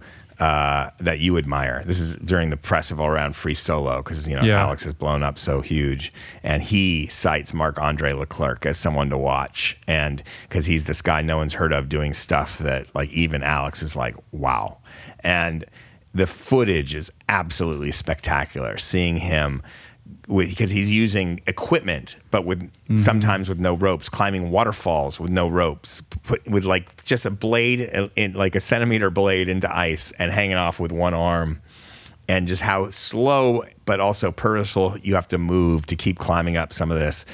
Uh, the kind of third act revolves around his amazing Torre Egger climb, which is uh, the first person to solo up Torre Egger in um, in Patagonia during winter, and he uses ropes on that one. Um, and so, you know, you kind of see that happen. There's a failed attempt, and he has to come down in the middle of a blizzard during avalanche con- conditions, and then he he he tries to get up again. And then, you know, he if you look up Marc Andre, you realize he's no longer with us, and it gets into that as well. Um, but his whole story of being um, from a young kid wanting to become this climber, and then doing it, and living in a tent with in the woods with his girlfriend Brette Harrington, he's still the dirtbag climber. It's not like it's Right. Dirtbag. Yeah, it's, current. There's a purist. I mean, I haven't Yeah. seen the movie yet, but from what I know of this guy, I mean, he's the purest purist. Like you Yeah. watch Free Solo and you think, could you be any more more purist than than than Alex? And here's a guy who is living an even more Yeah. kind of you know dirtbag purist experience because he's doing such death defying things. And really doesn't care if anyone knows about it or sees it. Like it's hmm. purely for the act of doing it. some of the best climbing footage you'll ever want to see. If you loved Free Solo, if you loved Dawn Wall, you will love this. And um, it de- definitely belongs in conversation with those three.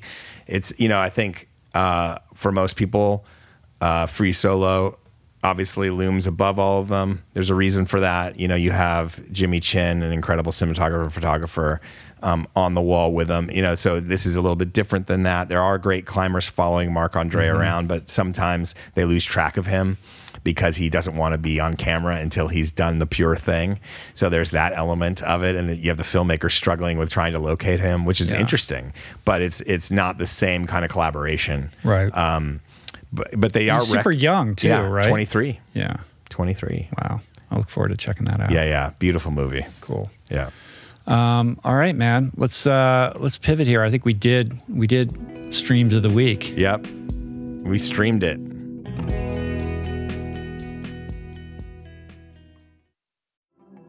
There are certain rare people who have a powerful voice and know how to use it.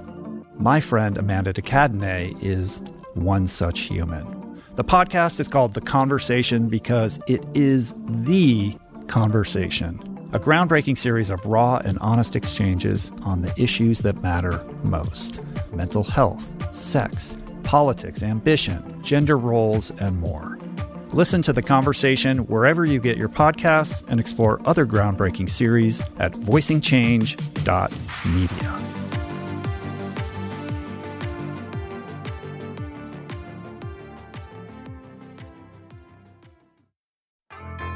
There is so much health information out there. It can feel overwhelming and leave even the most well intentioned confused about what's what and who to trust. Well, the first person that I call when I'm seeking clarity is my friend and nutrition expert Simon Hill, host of the fantastic podcast, The Proof. Each week, Simon matches wits with brilliant scientists, translating their evidence based insights into actionable tools for better well being. Subscribe to The Proof, available wherever you get your podcasts, and explore other groundbreaking series at voicingchange.media.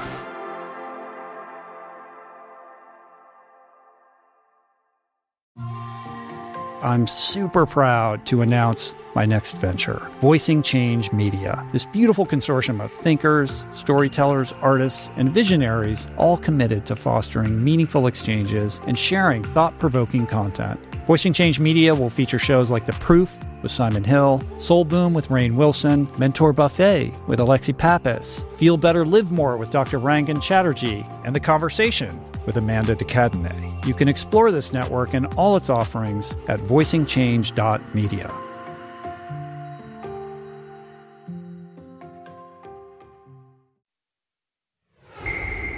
Oh, you know what we should talk about? What's that? We need to, I mean, this is related to Streams of the Week. We got to talk about the latest in Matt Furie and news from the world of Feels Good Man. I feel like Matt Furie just uh, like this is the played the of- craziest turn of events Let's go. ever for this Let's guy. go. Well, you set it up. well, I uh, he. I, there's an NFT. Someone tried to create a Pepe the Frog. Well, first of all, let's Right. say we talked about Feels Good Man many times on the show. We had the filmmakers on on the program. So if you're not familiar, you should check out that podcast. But essentially, it's a documentary about this guy Matt Furie, who is the artist, comic book artist behind this character Pepe the Frog, that was then co-opted by the alt right and became a symbol of hatred and you know all kinds of insanity that ensued. And the documentary chronicles Matt's attempt to resecure kind of sovereignty over this character, Yeah. this frog, this green frog that ended up in all these Twitter bios and you know symbolically means something that he never intended Yeah. to try to you know regain that or or or to take it back and to redefine it in the, through the lens of like his original intentions. And so, what happened with this NFT drop? So yeah, Waka, you, you sorry I interrupted you. Go for it. Well, um, my understanding was there there was he was it wasn't his drop, right? It was like No. So someone tried to put together a Pepe the Frog NFT, and there was Well, there's more than that. There's like a whole there's Sad Frogs District. Like there's this Okay. whole project um, in which it's a NFT, you know, marketplace that that was listed as officially verified, meaning they had the rights to kind of offer up all of these NFTs that were kind of Pepe, you know, uh, related or adjacent. kind of like goblin versions of Pepe, right? I guess. Yeah. You know, I'm not like an expert in all of this. I mean, this is all based on an article, a Vice article that we'll share in the show notes. And there was uh, so basically the Sad Frog District netted four million dollars in training volume, a median price of four hundred fifty dollars each, right? In For- Ether per sad frog, yeah. in Ether, whatever. The, Yeah, Ethereum. Ethereum, okay. Which is like the currency of choice in the NFT space. there you go. And Furie, how did he? get- How did he? Well, he's got these lawyers now because he's been on this campaign to, you know, resecure the rights to his original creation. Yep. So he issued, uh, you know, basically a copyright takedown that you know OpenSea had to acknowledge and and respect. So this was, you know, basically shut down that whole kind of trading, uh, sad, you know, Sad Frog District, Sad Frogs District trading. I'm probably butchering this completely because I'm not Right. steeped in this world, but Right.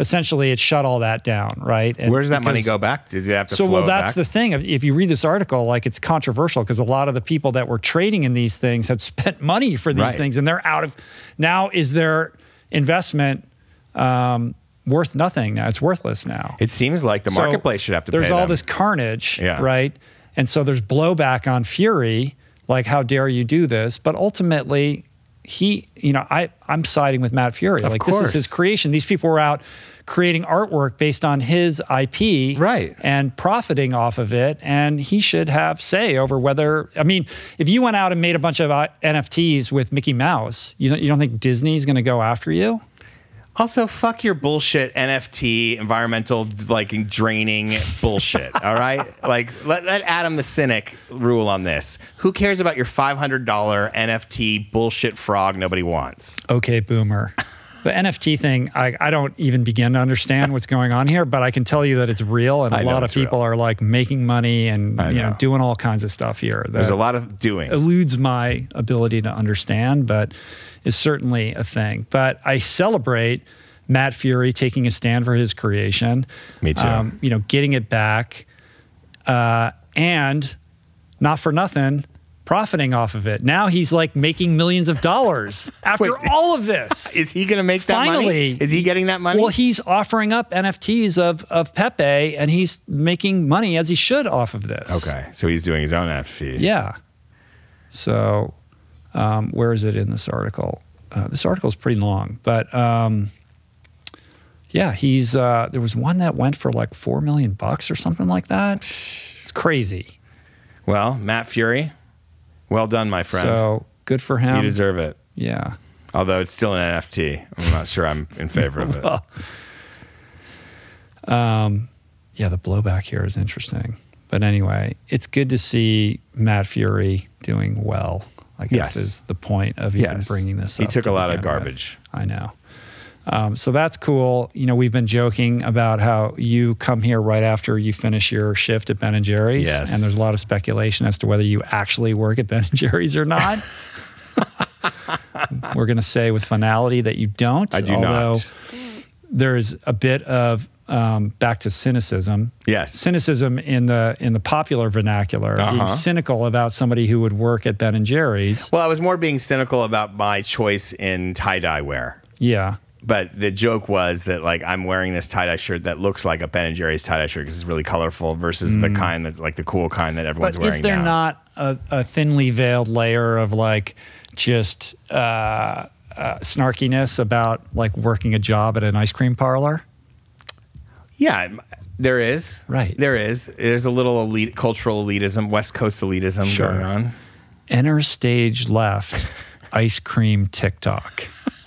Are you familiar with ice cream TikTok? I- I am Skolnick? now. You are now. now. I am now. So I knew nothing about this until friend of the pod, friend in real life, Joanne Molinaro, the the Korean vegan. Yes. uh, responded to our snarky back and forth about you either working at Ben and Jerry's or not working at Ben and Yes. Jerry's by alerting us to the fact that there's a guy on TikTok who works at an ice cream parlor and mounts a camera Yep. basically, you know, in front of his face like his phone so it's facing the ice cream and serves ice cream to people and has a, accumulated like 10 million followers and is making Dylan LeMay. yeah, um, which is insane. And, he's then, now got 2 million subs, I think, on YouTube. does he? Yeah, I think. Let me look it up right now. So then um, that turned me to whoops. I got to turn that off. I don't want to get in Yep. trouble here. Sorry about that. Um, my friends Colin and Samir, who are YouTubers who do a really you know cool show. Everybody should subscribe to them. They're great. Um, they did a video about this called "The Wildly Lucrative World of Ice Cream TikTok," and it's about Dylan LeMay Yeah. and just this trend. 1.85 million subs on YouTube. And it's because YouTube has gotten into short form video because Yeah. of TikTok. They're like getting pushed by TikTok to, to get shorts. And so he's he's tapped into that. Colin and Samir are extremely intelligent. Like no, I, They're great. They they really know how to handicap the world of creators, explain the business behind it in a really transparent and Mm-hmm. Yeah. and thoughtful way. Yeah. They they like their subjects. It's clear, which is good. There's not Mm-hmm. a, there's no cynicism involved there unless it's being watched by me. No, I really liked the video. The one thing I'd say is like even their merch, like they do an advertisement for their merch and they talk about how they sold like 3000 or I forget what the number was, but they made 15 grand off Mm-hmm. their merch. And I, and um, I would just say I love Colin Samir, but just say no to merch because we don't need more merch in the world. There's enough merch. Yeah, I know. The cynic. I know, the Adam the rearing up again. Even if we Adam the cynic So says, I "Just shared on no Instagram that that uh, that friend of the pod, Brogan Graham, friend of Skolnick, Yes. Brogan Graham dropped by the studio the other week. Brogan. Semi unannounced. Yes. He was in town for a brief period of time. And he sat in your seat Hmm. and he said, Is this Adam's seat? He did. Yes.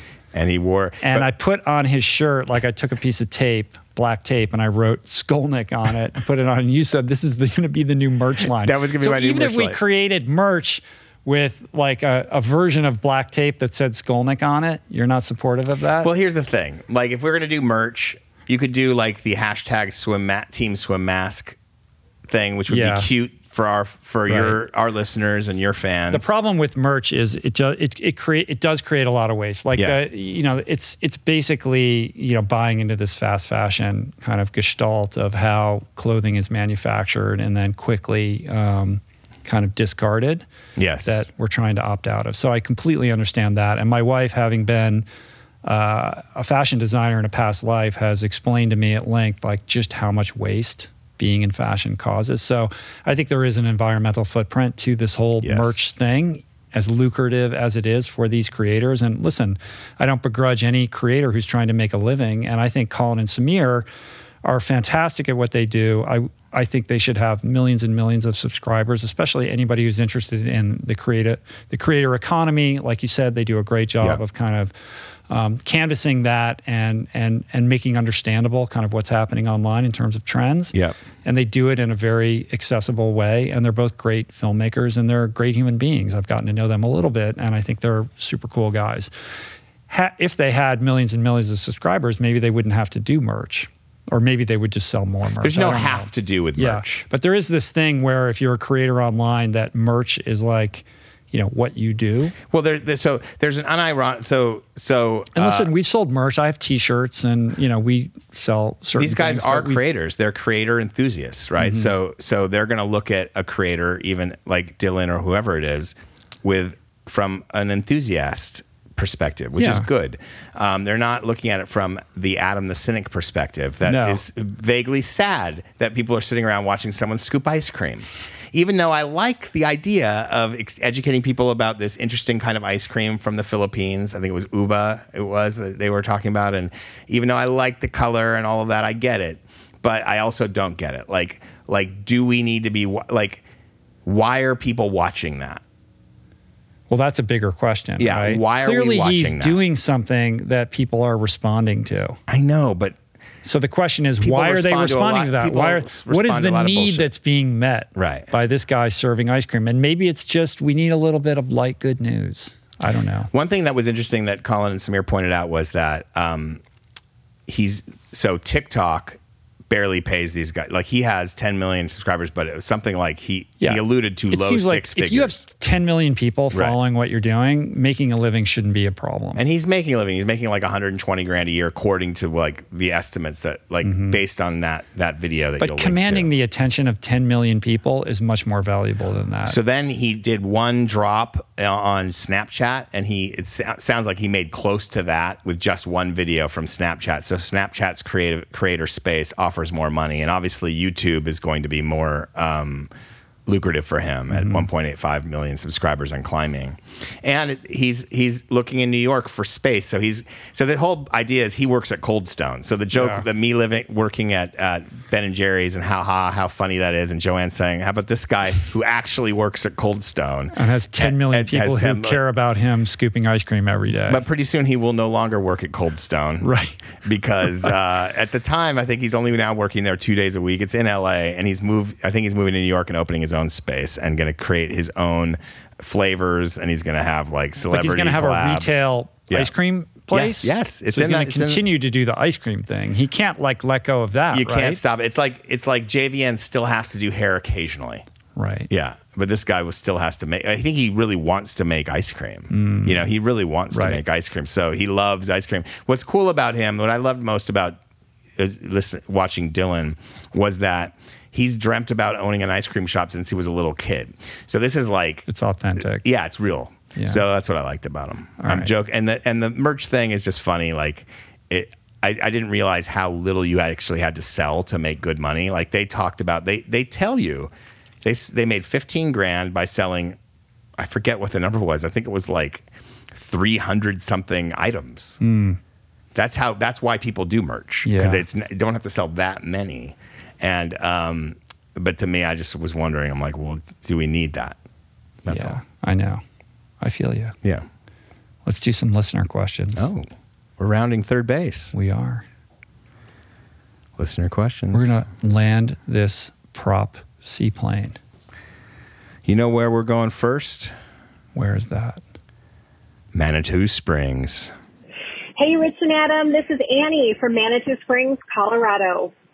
I love the pod and you can absolutely use us in the show. My question for you guys is about combating self-sabotage. I found in my life that this has been a pattern for me, whether it's sabotaging my vegan diet, relationships, exercise, or other efforts I make for self-improvement. My question for you is, what advice do you guys have on this? Or do you currently or have you ever dealt with this self-sabotage beast? Thanks for all you guys do. And Rich, I've been listening to you for years and you've gotten me through many long training runs. So thanks for the constant inspiration. Cheers, you guys. Take care. Bye bye. Thank you for that question, Annie. That's a big one. Um, I have a history with self sabotage. Mm. Do you? You just seem to be Does too smoking grounded. too much pot count for that? Well, only if you're doing it purposefully to ruin your life. What about if it's Or unconscious? uncon- yeah, I guess you can you can unconsciously self sabotage yourself. yeah, of yeah, course. Yeah, yeah. Um, I think, you know, unpacking this is complicated, but ultimately, self sabotage has to do with a deep seated belief that you're undeserving of good things, right? Like if you think that you're not worthy, then when you approach something good in your life, you will create drama to destroy it, to adhere to this narrative or this story that you tell yourself about yourself and your lack of deservedness. Um, I think it's something that uh, is rooted in in of course fear of failure. Like if you sabotage yourself, then you have an excuse, right? Like if you self if you if you conduct some self sabotage, then you can say, well, you know, I didn't really try, or you know, uh, you're not really putting you're opting out of putting yourself on the line. Um, but it's also about fear of success, just the same. Like what would it say about the story that you tell yourself about who you are if you actually succeeded? And that, for many people, is scarier than failure, like the fear of success, I think. Um, and so I think getting behind the urge or the, you know, the compulsion to self sabotage your life requires unpacking the root of that belief and deconstructing what led you to believe that you're not deserving of good things, that you lack deservedness. And I think to do that, um, you need to perform an inventory of your life and identify the stories that defy that narrative. Like, think of all the times where good things did happen or you were deserving of love or whatever it is that you feel like you're you're lacking. And then moving forward is all about performing esteemable acts because self-esteem is a result of the performance of esteemable acts. It's a it's a muscle, it's a habit just like anything else. But it is a bit of a titanic situation and it's, you know, to turn it around like you're going to have to you know, practice this for long periods of time. Hmm. I don't know. What do you think? unpacking unpacking the stories that lead you into that pattern of behavior, then figuring out how to correct that action or where how to avoid those kinds of patterns. Yeah, then and it begins with slip up- awareness. if you slip up, not beating yourself up Right. for having slipped up. Right. So Annie has awareness that she's doing it. A lot of people don't. They're just doing it and they're not even aware that they're sabotaging their life. Right. So at least Annie has this awareness. So I think rooting yourself in that awareness around the behavior so that when you're doing it, you can understand, okay, this is what I'm doing. Then it is what you just said, which is not beating yourself up about it, trying to figure out why you were doing it in the moment, identifying that fear, and then figuring out what the contrary action is and taking that action as un- uncomfortable as it is. Because I think um, it's about breaking the pattern of this self fulfilling prophecy. Because if you feel like you're undeserving, then you perform the self sabotage and then you create the reality that affirms the belief, right? So you have to break there's a there's a pattern that you have to break. And I think humans being creatures of habit and creatures of pattern, like forming new patterns is difficult and uncomfortable. Um, but uh, I think Yeah. that's you know the process of of trying to you know change that for yourself. Yeah, I think you're right. I think most people who self sabotage are totally unconscious that they're even doing it. So Right. you're right about that. So they'll the just do that- it and they'll yeah. be like and then and there's a weird kind of rush or release with affirming the narrative like see see Yeah. it happened again yeah, i'm a victim or you know no, you know i never get the promotion loved or i can't or yeah see Yeah. another person broke up with me Yeah. like you create that reality so that you can um, double down on that narrative and there's a perverse kind of like not euphoria but um, maybe it's a you know i'm sure there's a neurochemical release involved Yeah. in that uh, that that you know anchors you in that and i think really you know concretizes or, or makes it even more difficult to break out of it the fear of success thing is something I always have a hard. I've heard it before, but I'm like, no, I, I I'm much more worried about failing than I, I like fear Mm-hmm. of success. Like, what story would you tell? I mean, I've heard that before. I don't quite what would it look like if Yeah. you actually got what you wanted and that's frightening what if my life got bigger maybe Right. i'm not ready to handle that Right. it's scary it's intimidating You think that's mostly I don't subconscious, it. or do you think that's yeah i think conscious? it's total i think it's mostly subconscious mostly subconscious? Interesting. anyway that's a really good question it's a great question. let's go to brian from london All right. Hi, Adam. Hi, Rich. Uh, my name's Brian Marshall, and I'm calling from London in the United Kingdom. Uh, okay to play this message. Um, uh, I, I have a question. Um, I have a 100 kilometer ultra marathon coming up in three weeks' time. I have been training hard for this. Uh, I've been training probably now for 18 months. Last year I completed a 60 kilometer self-supported run which was a challenge. But I guess the biggest dilemma I have, and really looking for some tips, guidance, is just trying to figure out how my body is going to respond to the extra distance between the 60 that I've already done and the 100. Um, trying to focus on nutrition and hydration throughout.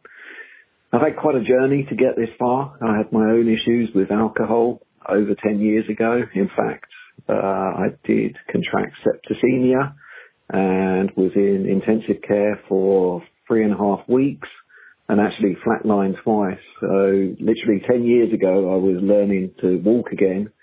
And here I am embarking on a 100 kilometer run in memory of my late brother who unfortunately passed away at the age of 25 from an inoperable brain tumor. So running for the brain tumor charity and looking to raise some good money, but would welcome any thoughts, advice, guidance, uh, to help me achieve this. Thanks, guys. Appreciate it. wow that's How- quite a story How great is that guy? Yeah. Unbelievable. I mean, first of all, you know, uh, congrats on on making those changes. I mean, that's quite an arc, Brian, and something to be celebrated in its own right. And and sorry about your brother. Um, I can't imagine what that experience must have been like uh, for him to pass away at such a young age. Um, as to you know the ultra marathon question, look, you know if you can do 60 kilometers, you can definitely do 100. I mean that's kind of what I always say. Uh, you've already done 60, you know what you're capable of, and you've been training for 18 months for this 100. Like, I'm not worried about you. I feel like you're being perhaps a little bit neurotic about this because if you've been properly training and working out your hydration and your nutrition and practicing that in your training and increasing, you know, the volume of your running to, uh, you know, prepare your ligaments and your joints as well as your muscles and your heart and your lungs for enduring 100 kilometers, like I'm pretty confident that you're going to be just fine.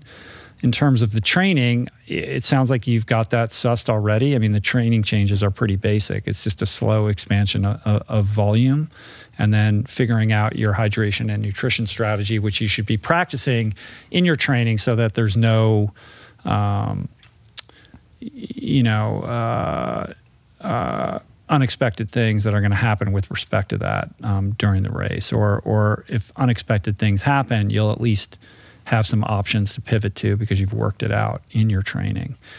Um, I don't have to tell you that doing a run like this is not about going fast. It's about keeping going. It's about persistent endurance. As I said in Finding Ultra, in the words of Chris Hauth, the prize does not go to the fastest person; it goes to the person who slows down the least. And you're training your body to slow down as little as possible over the duration of this day. Um, Charlie Engle. So the guy who just won Leadville, uh, he averaged a 10 minute per mile pace, right? Mm-hmm. It's not that fast. Most people who are runners can run, can run a 10 minute mile. Right. But can you do it all day? That's really what you're training for. I mean, Charlie Engle talks about this all the time. If you could run 10 minute 10 minute miles uh, all day long, then you can not only win Badwater, you can like crush the record. Mm. So it's not about running fast. It's about training your body to be able to stay upright and moving forward um, as efficiently as possible. So I think the real leap here from 60 to 100 for Brian is a mental leap, um, as much as it is much more than it is a, a physical leap. Right. And you know the the subtext in in my sense is the subtext in Brian's question is him trying to talk himself into believing that he's capable of doing this.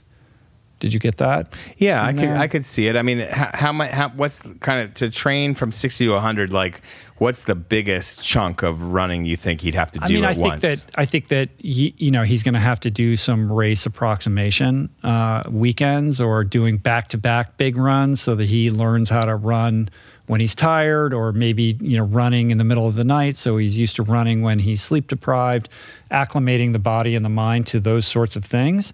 Like but there's only so and much, then another marathon the next day? Yeah maybe something like that. I mean there's only so much that you can run without getting injured. Yeah. So there's a cap on the volume. And once you've reached that cap and i don't know where he's at because he wasn't specific about his training it's just mental. You know it's understanding that your body is more capable than you know we allow ourselves to believe. And it's a thing you know it goes back to the goggins thing of the 40% rule. Right. like you're capable you know when you think you're you're done you're you've only tapped into 40% of what you're truly capable of. And that really is a mental game. So it's about cultivating that belief that you can do it and and the process of cultivating that, cultivating that belief happens during training, like when you have a breakthrough run or you do like a big block and you get through it. Um, that starts to root you in this sense that it is possible. But you've done a 60, so you know you can do that. Um, this isn't that much crazier than mm. that. And then it's about when you're in the race, managing the pain, managing the lows that you're going to face, managing the unforeseen variables that are going to kick up and throw you off your plan, and being emotionally resilient to you know weather that and manage that because things change. You're going to feel like shit. You're going to want to quit. You've got to train your mind and your body to continue to move forward and push through so that you have some tactile experience with the fact that these things change. Just because you feel lousy now doesn't mean you're always going to feel lousy. And and you know, becoming persistent and and resilient and flexible and and all the things that you want in your toolbox going into this race. And I think your biggest asset perhaps when your back is up against it and you're you reach that point where you think you can't go any further is that you have a really strong why you have your brother and this charity and it's obviously very meaningful and authentic to you so you know when all is lost pivot to the why and remind yourself why it is that you're doing this and i think your why is so strong that that's going to elevate you and carry you through whatever obstacles you face, you know, across this finish line. Beautiful. Well said. Anything to Good. add to that? Not really, no. I've never run a 30 nor a 60 unless you count the 4 by. But you ran 80 miles this month and swam 10, 10 kilometers. 10 no 10, 10 miles. miles. Yeah. So Thanks. I'm go. no Brian Marshall from London though. No, you're not. Cuz only Brian Marshall from London is Brian Marshall from London.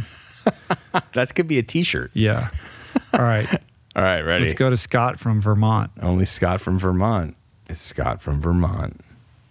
Hey, Adam and Rich. Really appreciate the podcast. Love listening to you both. It's my favorite podcast of the week I get to listen to. Real quick question is when you're exercising and breathing, what's the best way to breathe? I've read a lot of information on nasal breathing, um, I'm trying to get the hang of in through the nose, out through the nose, but I'm struggling with that. Is it in through the nose, out through the mouth, in through the nose, out through the mouth? what's the best way to breathe? Again, Scott from Vermont, really appreciate your podcast each week and keep up the great work. Yes, it's okay to play this on the air. Thank you. Um, thank you, Scott. I, you know, if I'm being honest, I struggle with how to answer this question um, because on the one hand, like I appreciate his desire to try to understand how to, um, you know, kind of go to go the extra mile and and take advantage of certain techniques that can be beneficial. And there's certainly a lot that has been studied and written about when it Right. comes to the benefits of nasal breathing. Essentially, you know, it helps um, achieve what's called the Bohr effect, which Okay. is about increasing your body's ability to tolerate carbon dioxide through slower, more steady breathing. Um, and I think practicing nasal breathing when you're training is a good kind of like reflex to develop, and perhaps it will help you um, uh, utilize oxygen more efficiently and make you a better athlete over time. But I also think that um, I mean I don't know you know where Scott is at in terms of his uh, success as an athlete or his accomplishments or his experience, et cetera. Um, but I don't know any elite athletes who are like, I only breathe through my nose. Certainly when I'm swimming, I don't. Isn't that And that I came- don't. that- and when I'm running, I mean, I try to inhale through my nose and exhale through my mouth. But when I'm really up against it, I'm I'm trying to get oxygen into my lungs however I can. mouth breather. Yeah. And so part of me, like my resistance to this is that it feels like the final 1% on the on the mountain when we should really be focusing more on fundamental stuff mm-hmm. like you know are we are you are you training as hard as you can otherwise or how's your nutrition how's your rest how's your sleep like the big you know kind of foundational aspects of of optimizing performance focus on honing those in first. Stuff like nasal breathing, I think, is great and it's a good kind of practice, but only if it's on top of an already strong foundation. If you're focusing on nasal breathing when other stuff that is more important to be paying attention to isn't exactly locked in, then I feel like it's sort of like taking vitamins when, you know, you're eating fast food every day. So Nicholas Ramirez, Catalina swim run champion, Mm-hmm. Attila uh, world champion, I think one time, and uh, is in the next week. They're going to line up again. Yeah, he had right. when he, he he still sends me some training plans now, or we just restarted. But at times, what he likes us to do is during the warm up. Whether if you're doing a run, he always has a 10 to 20 minute warm up involved. So it's usually 15 or 20 minutes. So if it's going to be an hour, 75 minute run, it's going to be a 20 minute warm up. So that's zone 2 Mm-hmm. and part of that is uh, he likes you to nasal breathe. Yeah. So I think his argument. This is not me talking; it's him. I mean, I understand this is coming from probably the James Nestor book, "Breathe," where he Sure. gets into the power of it. And I've tried this also, I should Uh, yeah. say, like, Yeah. Um, I've tried to do nasal breathing when I sleep because I wake up in the middle of the night and my mouth is wide open Right. and I'm all dried up. So I've put tape on. You like did I've, the James Nestor experiment. Yeah. I put tape on my mouth. Yeah. So that I can focus on nasal breathing when I sleep because it, the, you know, there's like a sympathetic, parasympathetic Right. nervous system kind of resetting that goes on. Um, then I wake up in the morning and the tape's off and my mouth is wide open. Which shows me how much I need this. So I'm not dismissive of this in any way. No. Like I understand that this is, you know, something that we should be, you know, practicing and paying attention to. Um, well, but I question like how. Anyway, go ahead. Yeah, I was going to finish. Nicholas says basically just do it then. So you, it's Mm-hmm. in through the nose, out through the nose, but just in the first warm up period, ten minute, maybe fifteen minute. And obviously, if you miss a breath and you have to go to the mouth, and it's no big deal. And you'll find it's harder to keep that pace doing uh, nasal breathing. But after that, when you're really running and trying to accomplish whatever your goal is for that day, exercise or whatever, um, then just go to normal. That's what Yeah. he would say. Yeah. Yeah. Have you ever tried to just nasal breathe when you're swimming? It's not going to work. I can't because I have a mask on, but um, I can I can exhale. Through That was not a setup, by the way. I can exhale through my nose with my mask on. It's what it, that's the, what's so great about my swim mask is you can still breathe through your nose in this particular swim mask. Thank you for Mm-hmm. Only in the exhale version, though.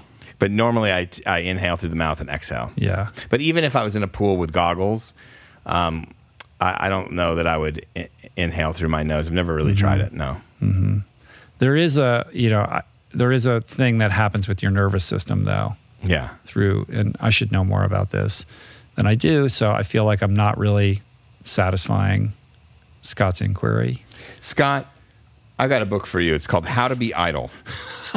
a loafer's manifesto. Don't worry about nasal breathing. Just lie down and do nothing. When you're lying down, you can should you be breathe. nasal breathing when you're lying down on your parents' Let me check. porch? Let me check uh, chapter 8 p.m. Smoking. Yeah, not helpful. All right, I think we're you know needing to land this prop plane. All right. this seaplane. Let's do it. All right. Um, I feel bad for Scott. I feel like I didn't answer this question very No, well. I mean we an- we gave him some, you know, Nicholas Ramirez. I mean, the truth is, like, you know, I could have done a bunch of research and said, "Here's what you should do," and all this kind of stuff. The, the the honest truth is, like, I don't really think about this that much. okay. When I do, I'll like, okay, I'll do kind of like warm up exercises, and I'll and I do try to do this at night and all the like, but I don't spend a lot of time thinking about this. And maybe if we get anything out of this, it's Scott reminding me that perhaps I should focus on this for myself a little bit more. So, Or maybe you, your Scott. answer is just mouth breathe. Who cares? It's not really that important. yeah. Nothing wrong with that. Read James Nestor's book, Breath. I've not read it yet. Have you read it? No, I haven't. Have you had yet. him on? No, I haven't. I should have him on though. Yeah, Maybe that's what this is about. maybe. This will prompt me to reach out to him. I think that would be a great podcast, actually. Yeah. Cool. All right, we did it. We're done. How do you feel? I feel good, man. I feel. I feel good too. I feel good, man. You feel good, man. You're not, but you're not banking those NFTs like Matt Furie. I don't think I'm going to get complaints when people ask me at the end when you ask me how I'm doing. I always say I feel good like at Uh-huh. first. Now I've changed my intro. I got to work on my outro. Well, we'll see what you come up with next time. Yes. All right, my friend.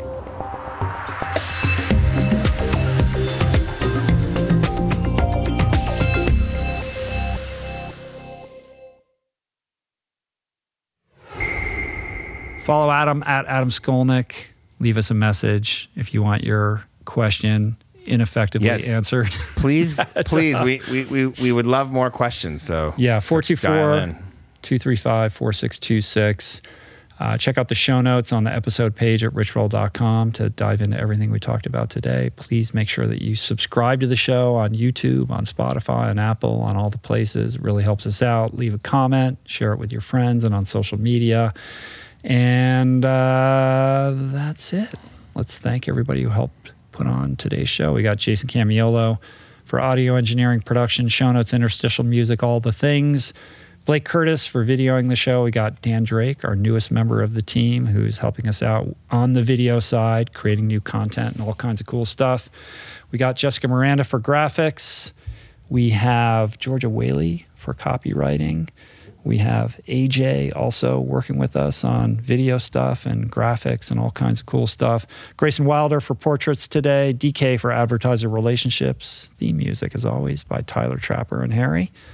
Adam put the Oculus back on. Oh. He's left the building. Uh. Adam has Adam has left the building. I'm in a new dimension. you are.